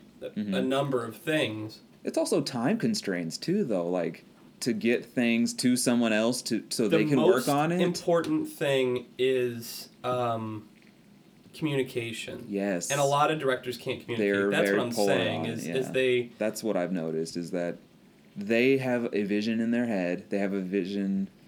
Maybe they've written down. They don't even have it in their head. They just wr- wrote it down somewhere. or maybe they're just like back to it. I feel like most directors are like bullshitting and just On riffing fly. on the fly, and it's like, well, we can feel that in your film. You can Just see so that. you know. And that's what makes a good film from a not good film is if you have the actual vision for what you want to start and you build it throughout. You know what I mean? Absolutely. So I send you. So let's go back to your process. I Yeah. send you the the the rough cut, Yes. and I say to you, okay, so Greg, this is a um, it's a a short three minute horror film. Mm-hmm. I need composition from second one to fading Ooh, out, closing love to do credits. I actually do have this uh, coming up. Cool. Um, and I could say I want it to be eerie and ominous. Is that enough? What What is it that what what what do- what does well, a the problem uh, is that I can give I can present you with this is what I depict as eerie and ominous for your film. Is this the tone that you wanted? Is this the feel that you were going for? Is this too much? Is this too little? What there's there's a lot of questions and that's why sitting down with the director and the having the project in front of us and actually going over you know and taking Yeah. notes and figuring out okay here maybe this and then I maybe I can suggest something to you. To me, I think the way that I would want to work is, and tell me if this is too crazy. Like to me, I would I would say, here's what I want, da da da, time codes. I kind of love the idea of letting you, because you're gonna do a director would learn two things. Mhm. Uh, The idea of you taking the movie and making what you think the music should be shows me how the movie's being perceived by Yeah. someone that's not me Right. because so many times I make things. It's the same way about me going through life. Like I walk around thinking Well, I make people feel a exactly. Yeah. I think I make people feel a certain way, and then you find out like no, they thought you were being an asshole the whole time. Like oh my gosh, I didn't know. I thought I was being silly and polite the Yeah. whole time, and I thought I was being reserved or whatever. Um, it's the same thing with filmmaking. Like I'll think that something's funny and or communicating the thesis or Mm-hmm. whatever it might be the the right way, and then come to find out people didn't get any of it or they thought it was uh, too crass or too you know whatever. Um, Yeah.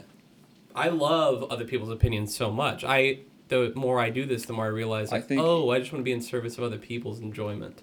I think it, so. That's twofold for for the industry. I think of making a film for me because yes, you want to uh, give someone what they want, you know, and please people and make them Sure. feel certain ways that they want to feel. Mhm. But at the same time, I think having your perspective on a situation. Because there's so much out there, there's so much stuff out there. You don't want it all to be the, exactly the same. No, you know? not at all. Yeah. No, and the more we collaborate, the more we Yes. can mix that Rubik's and cube that's up why a bit. someone like Chris Nolan is is great because he has his view mm-hmm. and he knows what he wants. Yeah. and he goes in and he he tries it as best as he can. Yeah, know? and I'm not saying like if you came back with a score that I wouldn't have notes. I absolutely would. I'd be like, oh, you know, I wish that, and I I guarantee you this would probably happen. I wish the piano was more of a full, uh, warm and that's something that I whatever, like to hear though because I want to know tweaks. that I'm doing what you. But I wonder how many me. like because I've uh, spent time with music and things like that. There, I'm sure there's tons of directors that don't. They couldn't play a D chord on a guitar. No. They could. They w- couldn't tell you how many notes are in a scale. They can't tell you any of that stuff. So they're not going to know how to communicate that to you. Going back to what we talked about with directors talking to actors, they probably don't know what to say to you. They're just like, please. I hope that you're able to give me something that is. Uh, uh, they don't even. They probably don't even have anything in their head. No. I kind of hear music when I Mhm. see. I know what fits. Yeah. There's something very fun to me about going through a catalog of uh, scores and plugging them into, the, or just playing them. I know if I plug that, I don't even have to try plugging it in and watching it with the music. So you- I can hear Almost it, know like a it's temp right. track kind of thing. Yeah, absolutely. Yeah. And I, I just drop them in and I go, yep, it worked. I, I, I can always just feel it. I know it when I hear it if it's going to work or not. Mm-hmm. Um, but I also have settled a lot because I haven't gotten to work with a composer, so I'm very Mm-hmm. Yeah. excited to do that with you. Um, It's also like you have specifics. Maybe you have spots in the film where you want to hit here, hit here, and do this and that, and you Sure. can't really do that because you just set a music in there. yeah. Um, it's it's a it's a fun process like of The- making films. But Something it's I so liked hard. when I took film scoring was adding like something I didn't create, like a pop song or whatever, and put it into the scene and making it fit around the music that I, that I wrote, or or going from like a fade into that song to fade out to my music, or you know fade fade in. Sure. You know. And have, have you been so bold as to say, you know, if you cut this and this to do this, we could do this with I haven't music. done that yet. I haven't got there yet, but I I would love that ballsiness of being like, you know, what if you did like a, a quick jump cut here to make the music Yeah. pop? Like I'd be like, yeah, absolutely. Like if it if you can and get those that's flourishes. That's why I want to work with people who you know I can actually w- communicate with Yeah. and work with. Because, Yeah. And you know, Well, it's gonna be fun. Uh, you know, the, the the projects that I have, and knowing that like, it's it's nice now that you're done with school because we can actually work Yeah, together. and Because and that's actually do this. probably one of the main reasons I didn't bring you anything is because I felt your plate was full. That's what it appeared Yeah. like from the outside. Well, and the problem is like I wrote the music to your theme. I was Mhm. looking back today in November. November, and that's how long it took me to get here. Like It's not just you- it's not you though. It's it's also me. Like I in November, that's when I started doing our town, and yeah, I've been going really hard at you know creating as many things as I can, pumping Mhm. out you know videos and everything else that I've been doing. Um, so it's it's gonna be fun though. Now it's like we're both. I think we're both in a really cool place where now we can start our Mhm. artistry relationship, and uh, you know start. You know, because the more people up, I yeah. have to help me, the more I can generate work for other people. Like I consider myself not responsible for other people, but I love helping other people Yeah. out. Like there's uh, the girl I did um, our town with, uh, Gabby Segrist. I'll just call her out. Uh, she and I had great chemistry in the play, and so I'm like, you know what? She's and she's brand new to LA. Like Mhm. Keanu, and I'm like, we have the chemistry. She's got a you know she's a nice person, and she's also very very talented. I'm like, just let me help you. I'll make you SAG eligible. I'll uh, put you in- in these other things that I think you're perfect for. That if you help me, I can help you, and I love that. Um, I love having that opportunity to help other people by having them help me because I get to live my dream and give other people their dream, and because I've been blessed and fortunate enough to maybe have equipment at my disposal or have the know-how or the talent to write and direct and whatever it is i'm patting myself on the back a lot. But what i'm i'm not trying to what i'm trying to say is like i do have these blessings i guess you could call them to be able to create whatever i want sort of whenever i want and but the problem that i was running into was i just didn't have the people to do the things and now i feel like it's all kind of coming together yeah. like I feel like everyone's kind of ready, and as well as I'm ready. Like it's funny how time works out that way. So I have a question. Hit me. Uh, going back to the plays you just mentioned that you Yeah. were in, uh, y your last two, when I saw the, the productions, there was music going on. Yes. So uh, the last one, there was James Horner music Uh-huh. playing, and I, I immediately was like, "Oh, James Horner! They're playing James Horner right now. This is amazing." Do you know, like, how all that comes together and who puts that together? The music is that the director? The director. of The, director. So Stan Brown directed Our Town. 'Kay. Is, is that the one you heard? That was the James Horner? Horner's one, yeah. Yeah, that's right. Um, Like there was "Oh Brother, Where Thou" on Right, the right, other right. one.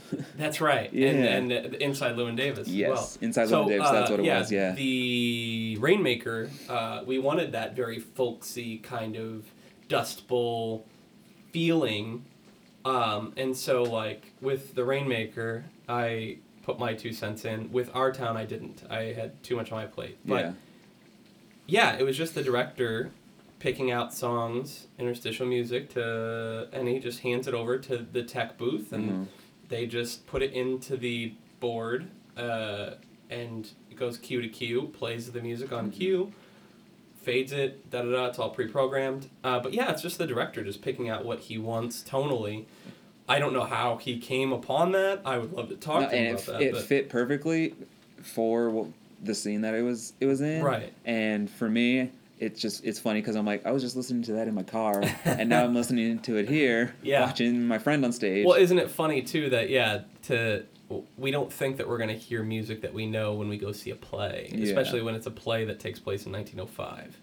You know, and it was written in 1946. I Because in my head, I, I I'm not really a huge like uh re- I wouldn't call it regional theater, but community, community theater, um, aficionado sure. per se. But to know, I just think of music as oh, there's just music that, that everyone has that uses it when they do Oh, this I play. see. You know, Yeah. like there's one piece of music and it goes for that play. Well, I think And the beauty of that, the reason it's changed is because music is so easily accessible to not only download and take from place to place, Yeah. but easier to play. Was was there an actual? Is that a thing yeah. Where yeah. they had like this was our town's music? Oh no! Oh oh, I see. Yes. Um. So like, Like- some plays do have. So like the Rainmaker had its own music, and then Yeah, this some and you, they chose do. not to use it. Right. Some plays do. Some plays like I think um I think the Glass Menagerie has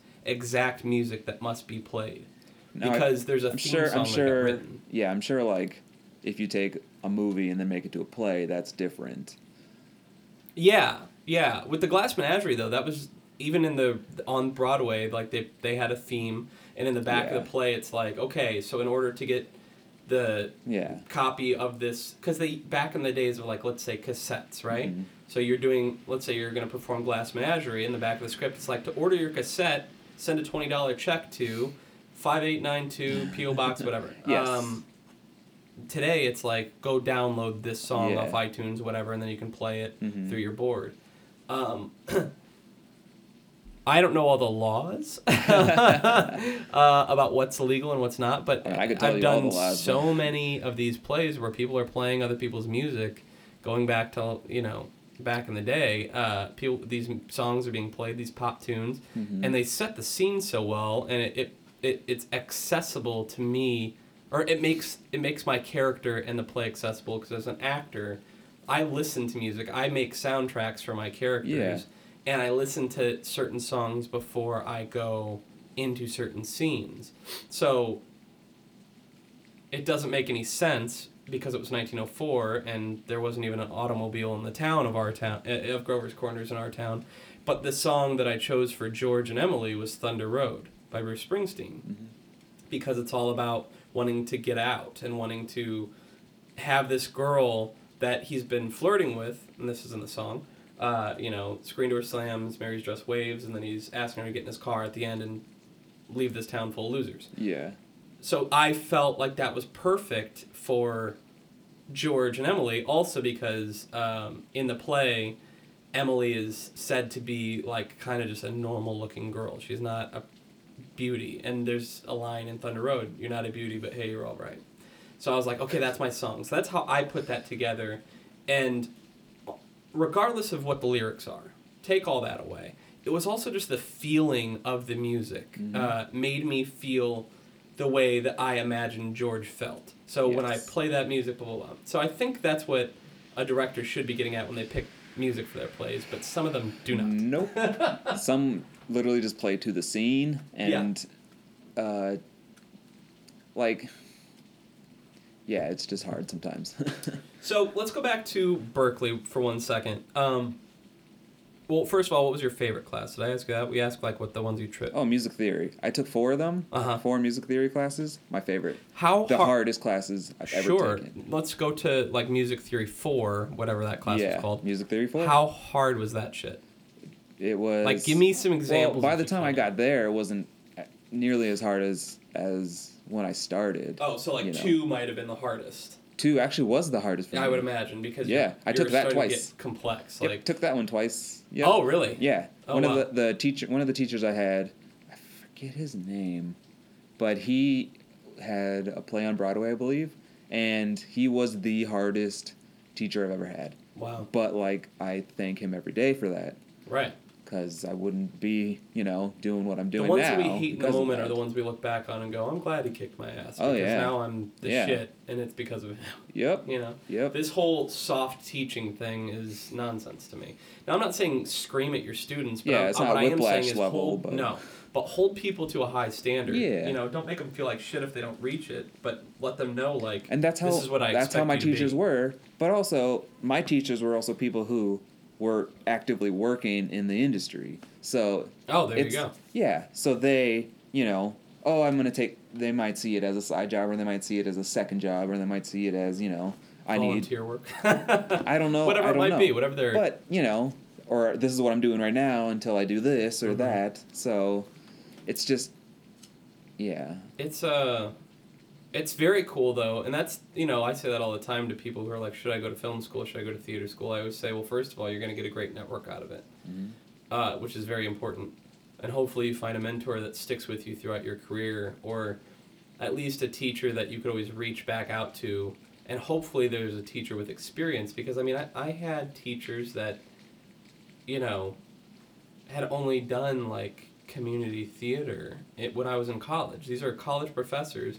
They'd only done community theater, got and got through you know enough credits to become a professor, and that's it. That's all they could do was tell me about those. So they can't tell me what it's like to be on Broadway. They can't tell me what it's like to be on a, a TV set as a co-star or as a guest star. They can't tell me any of that stuff So therefore, you can only you once the class is done, you can't ask them for any other advice because you're now surpassing them. You're taking the little nugget of knowledge that they can give you, Yeah. and then now they're done. So like for you to be going to Berklee and to be working with real composers that are in the industry, huge, because it's because it's um it's huge because it's um they're not they're not selling you a bill of goods. It's No. not snake oil salesman. It's the real deal. Like it's not somebody that's guessing. Like here I'm teaching you this because I've heard through the grapevine that this is what yes. it's like. Yeah. It's like no no no. You don't know what it's like to be in like I've had so many people try to tell me what the industry is. And it's like you're not in the industry. You don't know. Mhm. You don't know what it's like. Yeah. So you can't tell me. I, I just recently went to an alumni event for Berklee.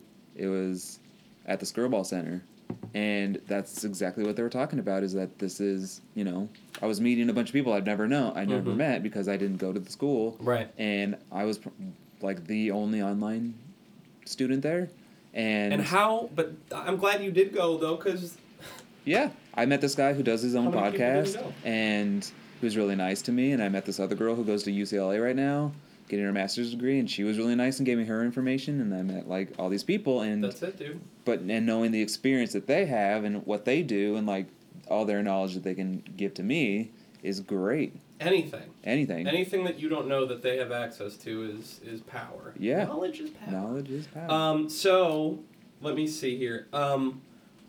Oh, I. You know what? I, I wanted to talk to you about this. I I turn on Silence of the Lambs. oh, Howard Shore, Howard Shore. That score is insane. that is insane.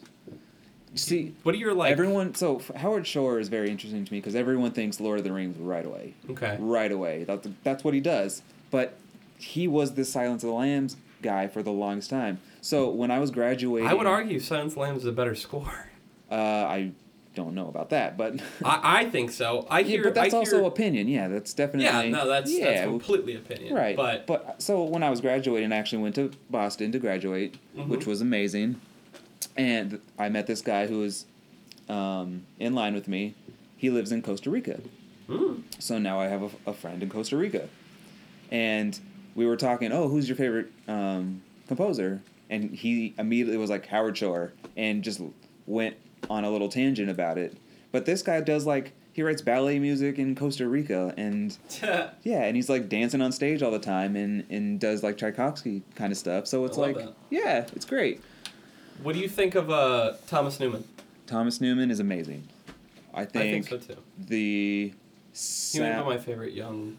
the, the the sounds that he has added to the complexity of sound that he has added to and this is where the sound comes in when you mentioned that earlier you said using the word sound is you could totally talk about thomas newman because he's created this whole unique sound of all his own that is just it's gorgeous Right. and it works seamlessly in in any movie he's done like When you think of Thomas Newman, which score comes to mind?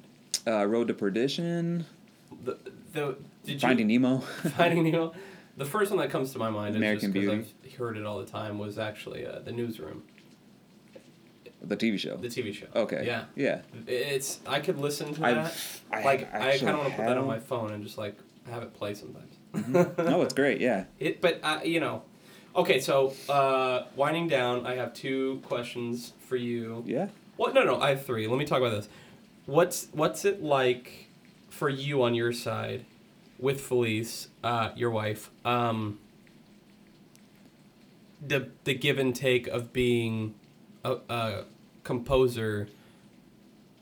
You know, working on it all the time. Like, how are you finding a balance in your marriage and a balance in your life? So, luckily, right now, I don't have a nine to five day job. So, I can spend the day studying music, uh, listening to stuff I haven't listened to before. I can use that time to practice, to write, to do things. And then uh, she works as a teacher, so she has her nine to five job. So, she has to go to bed at a certain time, right? So, when she goes to bed, there's more time for me to work and do things. And it's. Same. Same. Yeah, it's like the give and take of like, okay, this is the chunk of time that you need to spend, you know, with her and do that kind of stuff. And like when I have days off, I don't do anything with music. I'll just go hang out with her or you know Right. whatever right. it may be. She has her podcast, so she has a lot of stuff going on too. So it's it's Helps. finding it does, but it's it's also hard to find that time, you know. together. Together, the for two, sure. Yeah, yeah Like- we we are definitely me and Shannon are definitely big on like scheduling Mm-hmm. Mm-hmm. the date You have night. to, yeah. We share our Most of the time, it's like, okay, I bought tickets for this thing, so we're gonna be together on this day. yeah. That's a lot of what it is. is Yeah. he- we are buying a lot of tickets to things to make Mhm. sure that there's a set date Yeah. night because if it's like. You know, well, maybe we can go to dinner Wednesday. Nine times out of ten, we're like, no, let's just watch TV and Yep. just sit and chill Uh huh. for a while, Uh huh. which is fine because we need that. So too. our time together right now is we've blown through Game of Thrones, rewatching that. So we're on the last season until Right. the new one comes out in next month. Which exciting. oh For you? yeah, I Oh, yeah. I wish I cared. yeah. Uh, Uh, people are begging. I might try it. when I did Shannon's even like when I did "All my right, interview at. Hans uh, at for the Hans Zimmer thing internship Mm-hmm. that I might be going to. I don't know what's going on with that, but that's a whole other thing. I, that's my next question. Can Uh, we can we talk about that at all? Yeah, we can Okay, great. definitely talk about Alright, that. You want to talk about that now? No, finish finish what you're saying. Uh, but when I went there, uh, I was getting ready to leave, and I, they give you a, a little badge. So I was putting that down, giving it to the receptionist, and she was on the phone. She was like, "Oh, go to Ramin's office and do blah blah blah blah blah." I didn't care what she was talking about. She just said Ramin's office. I was like, "Can I go?" I, I'm I, I'm because he, he's the Game of Thrones Right. guy, and it just was like, "I will do anything you want." Right now, uh, it might get weird, but let's let's let's talk. Let's talk it out. So, well, let me transition. Oh wait, so before we go to the, the Hans Zimmer internship, which is crazy, because I want you to detail that whole story because I think it's going to be a good lesson to anyone listening to take a chance. Yeah. So let's come to that And in I a might second. have screwed that one up. Uh-oh. We'll see. Uh oh. yeah. Break down your day for me though. Like you wake up, you know. So m- most of my days are spent, and I will never stop this, but studying music and Mhm. practicing. Those are the two number th- one, two, one and two things that I do. Um, I'm Do you start like right when you wake up? uh, no. First, I work. I work out. That's great. I like to keep myself, you know, busy as Mhm. much as I can, and I feel like working out is definitely on top of the list, being Mhm. healthy and all that. But so I'll probably work out, and then uh, I'll check emails and do you know that kind of stuff. Right. But then it's I get into music, and I, I if I have a project I need to finish, then I'll finish that first, get, get all that out of the way, Right. and then I'll just sit at the the keyboard and go over whatever practice material I have or study material Mhm. and just spend most of my day doing that. And then I usually work at night, so Are you starting with like scales? What do you What do you mean when you start? um so right now I'm trying to learn more jazz. and don't be scared about like giving details because that's really what I'm asking. Like, give me all the details. Like, okay, I'm busting out. uh, Like, what like? Um, did you did you have a normal creative day yesterday for you? Like, what is considered normal was yesterday it? Yesterday, uh Or when? Let's go to your last like normal creative day, and I literally want you to tell me all the details because I actually want to learn what you're doing. Um, this could be a whole nother podcast just on its own. I love it. Let's But- do it. I mean, we're we're fine on time, so like. I mean, it's it's not as know- this is what glorious or, or appealing as you know it might seem. to you. I, I, Trust me, because I turned my computer on. I turned the keyboard on. Like Too many details. Okay. Okay. what I mean is like, okay, so you wake up, like you said, you you go to the gym, you come home, you probably have a coffee, Mm-hmm. do your emails, but let's go like into yeah. So you fire up the computer, and and take me through like So just the bullet points of the day. So right now, so this is what I'll, I'll fill you in on. So right now, I'm trying to learn Cubase. It's a music produ- production software, and it's mostly for MIDI software, samples, and less on live stuff. So like, I have always used Pro Tools. It's my go-to. It'll always be my go-to. Um, but I'm trying to branch out and learn other things. And right now, Cubase is like the the number. I wouldn't say number one, but it's like getting up there and leading. You know, the game right now. So I'm trying to learn that as much as I can. Okay. Uh, that go- also goes back to the Hans Zimmer thing because that's what they use there mostly. Got it. Um, well, at least Hans Zimmer does. But so uh, I'll literally watch YouTube videos of like tutorials on this and that and try to figure out. And there's things that Pro Tools does, like just just finding a tempo in the middle of a song. Like you can just click and say tempo this, whereas Mm-hmm. in Cubase you have to open up this whole editor. Oh, I hate that. A pop, I- another pop-up window It- to yeah, go into. it's like That's this so whole stupid. editor, and then you have to. There's a line that goes, and then you have to move the line. I don't understand what that shit. is. That's so Whereas. Pro Tools, you just hit a mark and say at this time Pump it up. this tempo. yeah, Yeah. that's stupid. Mm-hmm. So this sounds like, as an, uh, a film editor, to me, Final Cut and Adobe go together. They're the same thing. That- like so- I use Adobe now, only Adobe Premiere, and I changed all the shortcuts in Adobe Premiere Yeah. to the Final Cut presets, so I didn't have to change any of my. That's what I did when I, f- I just started using Cubase, and I changed all the presets to Oh, you did? Pro Tools stuff. it helps a lot. yeah. But then, like using something like Avid, it's so counterintuitive. Like I know how to use Avid. I would never use Avid if I, it was just I've heard Avid is going film. away, but Well, it, it serves a lot of cool purposes. Like I used it when I was working on and AGT. this is the same thing because Avid is Pro Tools. That's what Pro Tools is. Right. Avid Pro Tools. Right. And it's in the same line as that, where it's like seems eh, like it's seen as old school and very, you know, uh, yeah, just not used as much anymore. Right. But you go into any studio that's recording live instruments, and what's on the studio, what's in the studio is Pro Tools. That's what they use for live Right. recording. It's the nu- the number one live recording, whereas Cubase is all uh, digital in the box recorded stuff. Right. And then when you go to Logic, which is Apple, their program, it's a very it's a mixture of the two. And I feel like that might be where I need to be like, yeah. as far as recording, but I haven't got there yet. I have Logic. I haven't. Re- I've used it for many things, Mhm. but I haven't like fell. I hadn't. I haven't fallen in love with it yet, and I might have to just, you know, get myself in there and do it. But See, and that's kind of okay. So for me, like going back to like the Premiere thing, I can't get myself away from it Pro Tools, I can't get myself away from it. Because I'm still doing the work. I would have to imagine for a chef, they don't just switch knives all of a sudden. For a painter, they're not just like, I need all new brushes. No, this brush is still good. It's doing, or maybe they buy the same exact brush when that brush wears out. They don't just buy a new brand of brush. Mm-hmm. Yeah. You know what it does. You know how to use it. It fits in your hand like it's it's a mold. That's the way I feel about Adobe Premiere. That's the way that I feel about, uh, like for instance, recording a podcast on GarageBand. I know where all the things are. Click, click, click. Now it's done. Yeah. I don't have to think. I just move through it when I'm editing it and s- distributing it and getting it out. And, you know, I know how to work my controls on there. I know, you know, the same thing. Yeah. I don't see the need to. The last short, personally to the to last switch. short I just worked on, I was like, okay, I'm gonna use Cubase so that I can learn it just by on the fly while I'm doing it to figure out little things because I know the basic outline of it. I just don't know certain. I hate this. I just don't know certain. So I just I I know I just don't know certain little things in the program like uh the keyboard shortcuts. That's what I changed from the Cubase standard to the, the Pro Tools, and I'm glad they have that.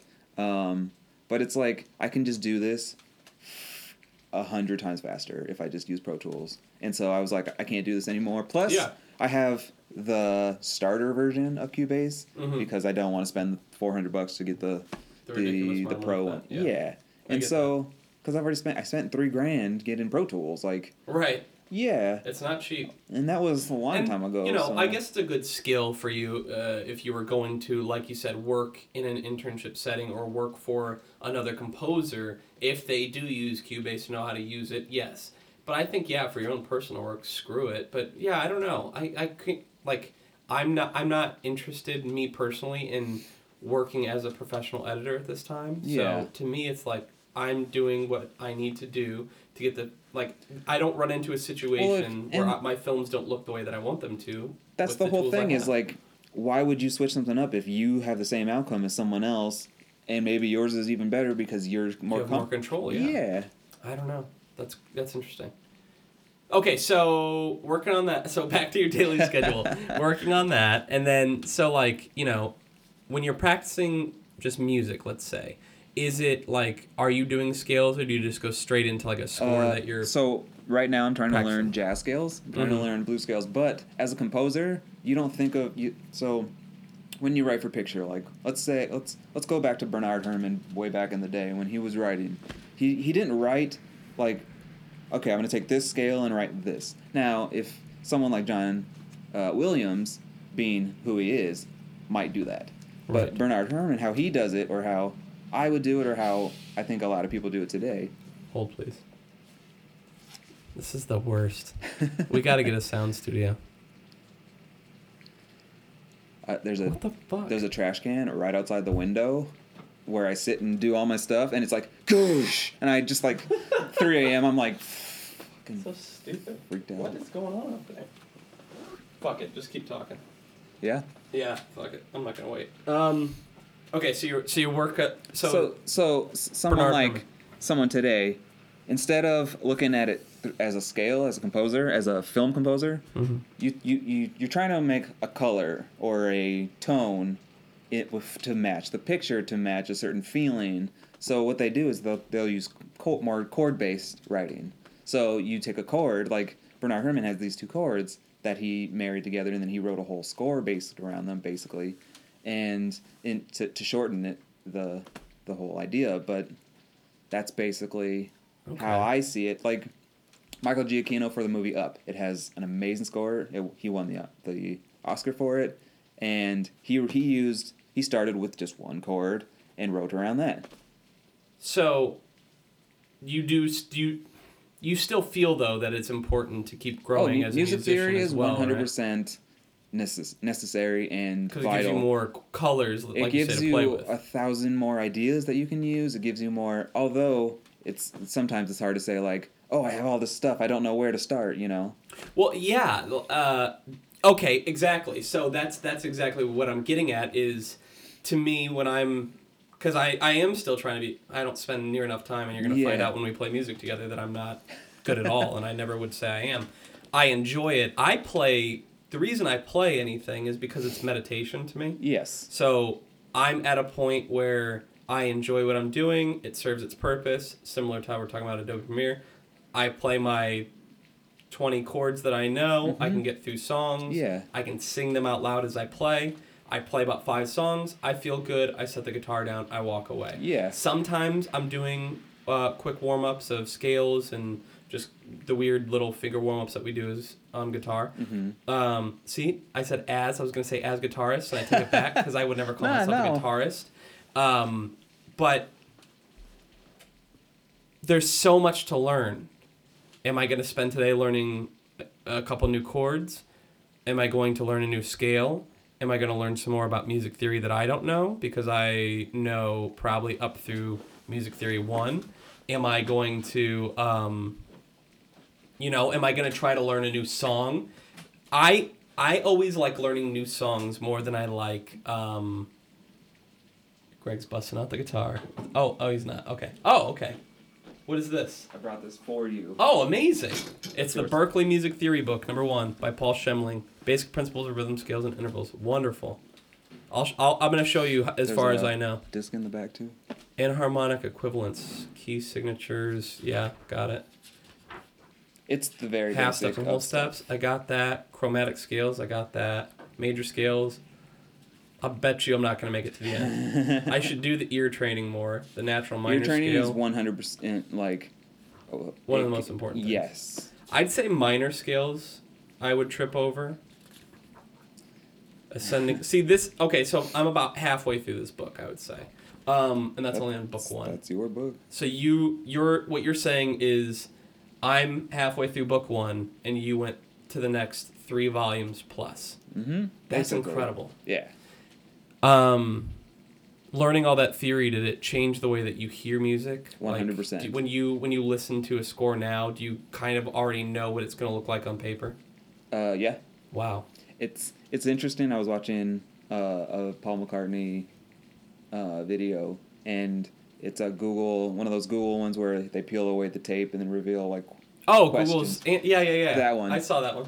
yeah, where he's like, yeah, I don't know how to read sheet music. Yeah. And I just sat down and played something that sounded nice, Yeah. and that's how he wrote. And I Well, him talking about putting together Hey Jude was very interesting. It's hard for me to do it that way now, whereas that's how I used to look oh, at it. wow. Okay. Yeah, Wow.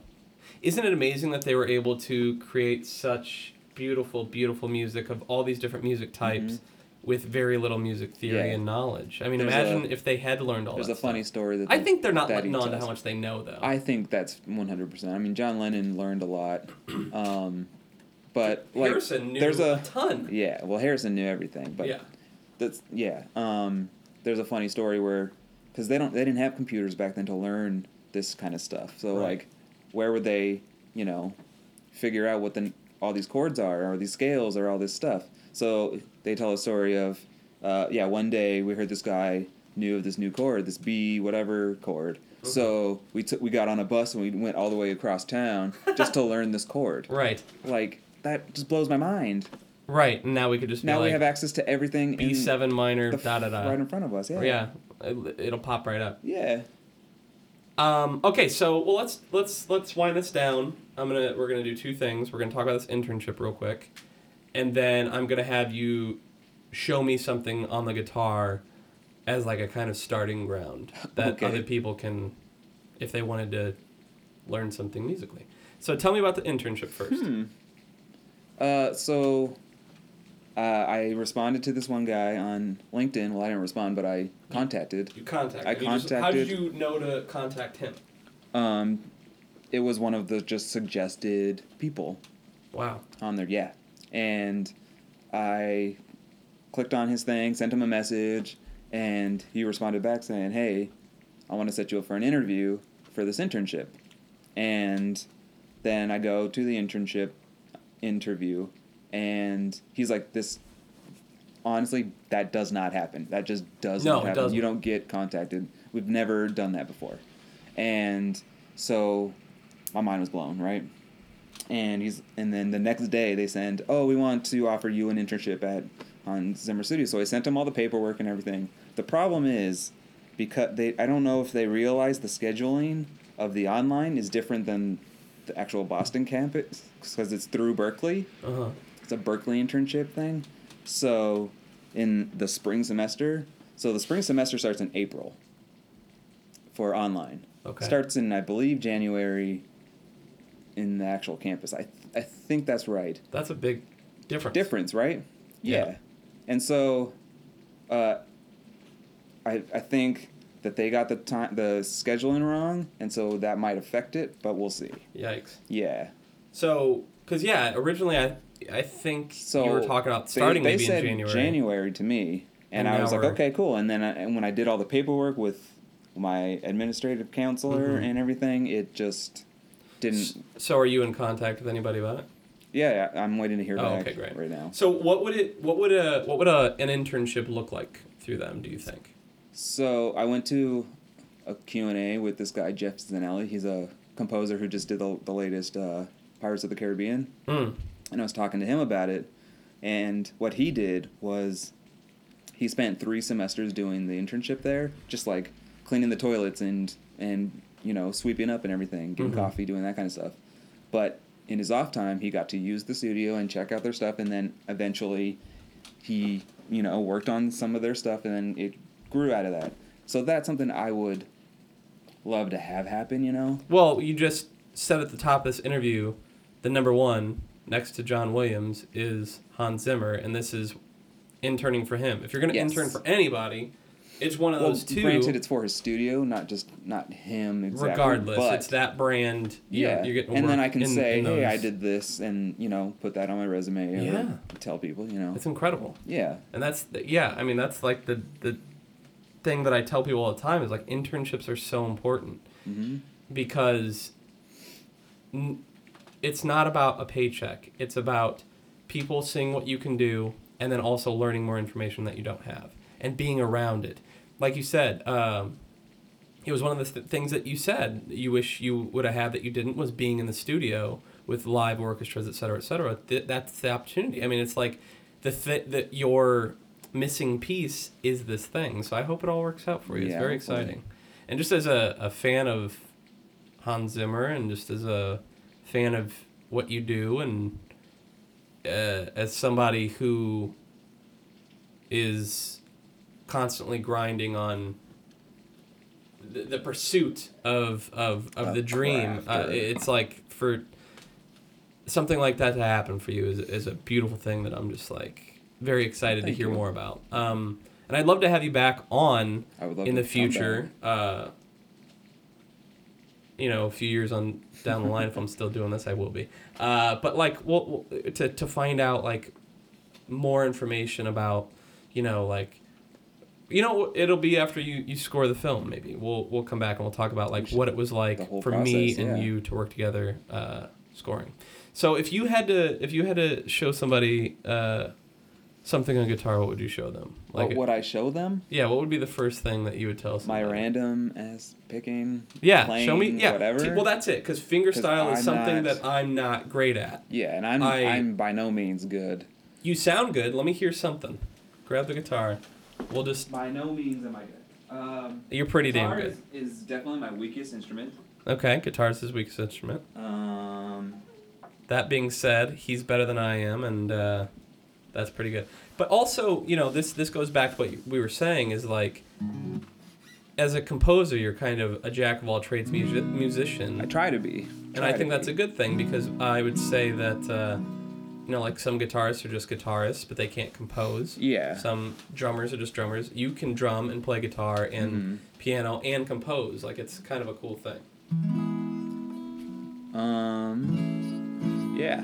What do you? Just finger pick some stuff that stuff you So my whole thing is I started out just with my index and my thumb, Mhm. just picking away at strings, and I, what I developed was this thing where I go, I skip a string Yeah. and then I go backwards and hit that. s- Okay. So that's kind of my uh, signature sound or whatever you Sure. want to call it. So that's like what I've developed over the Mhm. years before I learned to use the rest of my fingers because I was very slow with the guitar at that. Well, it takes forever to build up the speed for it.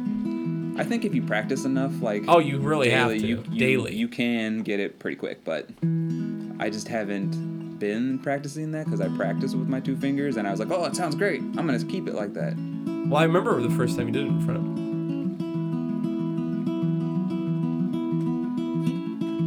So like, yeah, and then it, learning like hammer-ons and hammer-offs and Mm-hmm. things like that are very So you so you would you recommend somebody start with two fingers first? no. No, No, start with all do- the fingers. Yeah, because if you want to develop the whole hand, it's really better to just start that way because then you'll develop this one thing and you'll Mhm. be really good You'll at that. But it. it'll yeah, you'll rely on it too much. Um,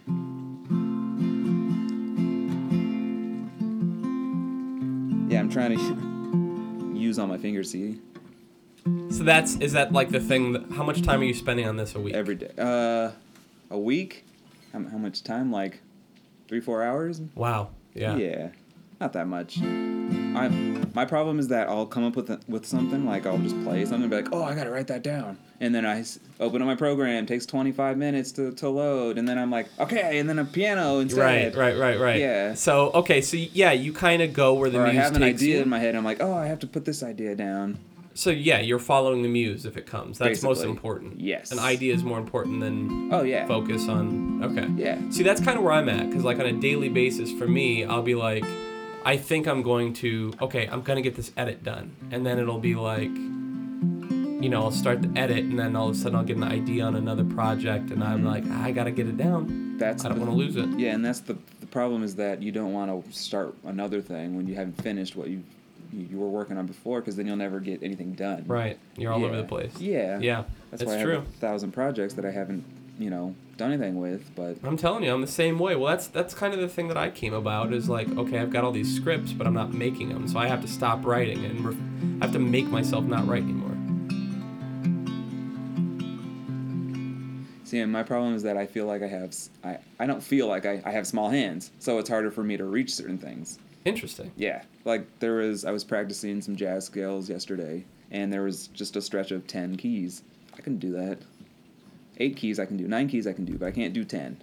I don't have big fingers in the middle, but my span Yeah. from thumb to pinky is yeah, pretty you could wide. you could probably do it. I can. I, I was always okay at, at the stretch on the piano, Um, and actually, like I, I heard that Jimi Hendrix would wrap his thumb around to get Uh-huh, the top uh-huh. E. That's what a lot of people do, and I can't do that. I've started working on it a lot, but I'm forcing myself to Yeah. bring that pinky up there. But the dexterity in the hands, uh, you know, like my my left used to be the weakest. Now I think it's it's faster. You can make anything sound right. good if you have the, the right technique going. Yeah. That's almost more important than actually learning like the scales, keys, Yeah. chords. Yeah. Um. So all right, so we got like thirty seconds or whatever. Give me one last little lick there. See how I'm using two fingers? You're covering the ground though. So this is what like my most that I play. Playing on your guitar, so it sound, feels a little Yeah. different. So Different woman.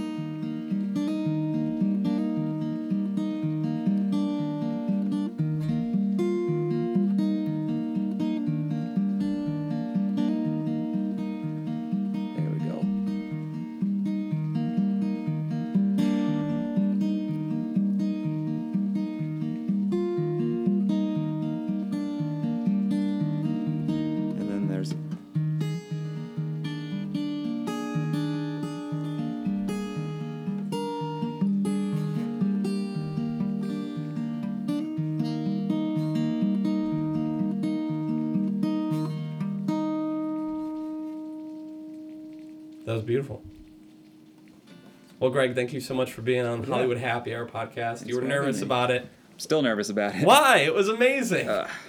You were great. All right. Well, I am going to now end this episode by replaying our new theme music written and composed and brought to us by Gregory Fisher. Also, where can they find you at? Social media wise. Uh, Can- I'm they go look- great with my social media, but let's see. Um, well, tell us your SoundCloud. Because they can go listen to some of your SoundCloud music on there, right? Uh, an evening in, An evening in. which is what my st- or it might be an evening in studios. No, it's an, e- an evening in, which is my studio name. Um, I have that also on Instagram. It's an evening in studios, I believe. Right. Um, but yeah, just those two. Well, go check them out on Instagram and SoundCloud and Evening In Studios. And that's it. That was Gregory Fisher. Thanks, Greg, for coming on. Uh, that this is this is very fun making these because I'm actually learning a lot. Like I learned a lot from Greg on this one. I've learned a lot from the other people that I've interviewed. You know, um, that's why I kind of love that I'm keeping this low key, interviewing. You know, the people around me uh, because one, I'm learning about them. I see them all the time, but I'm still learning things about them that I never would have learned had I not started this podcast.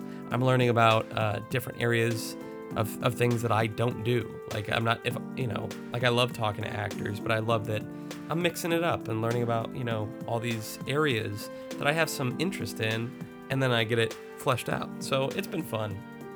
Um, I just I love making the podcast, and I will be back in your feed very soon with a new episode. Uh, next episodes include Sam Valentine, uh, a film uh, debate with Jason Matlock, and uh, a couple other ones that I can't quite say just yet, but I'm very excited about. So I'm out of here. Catch you later. This new music is done.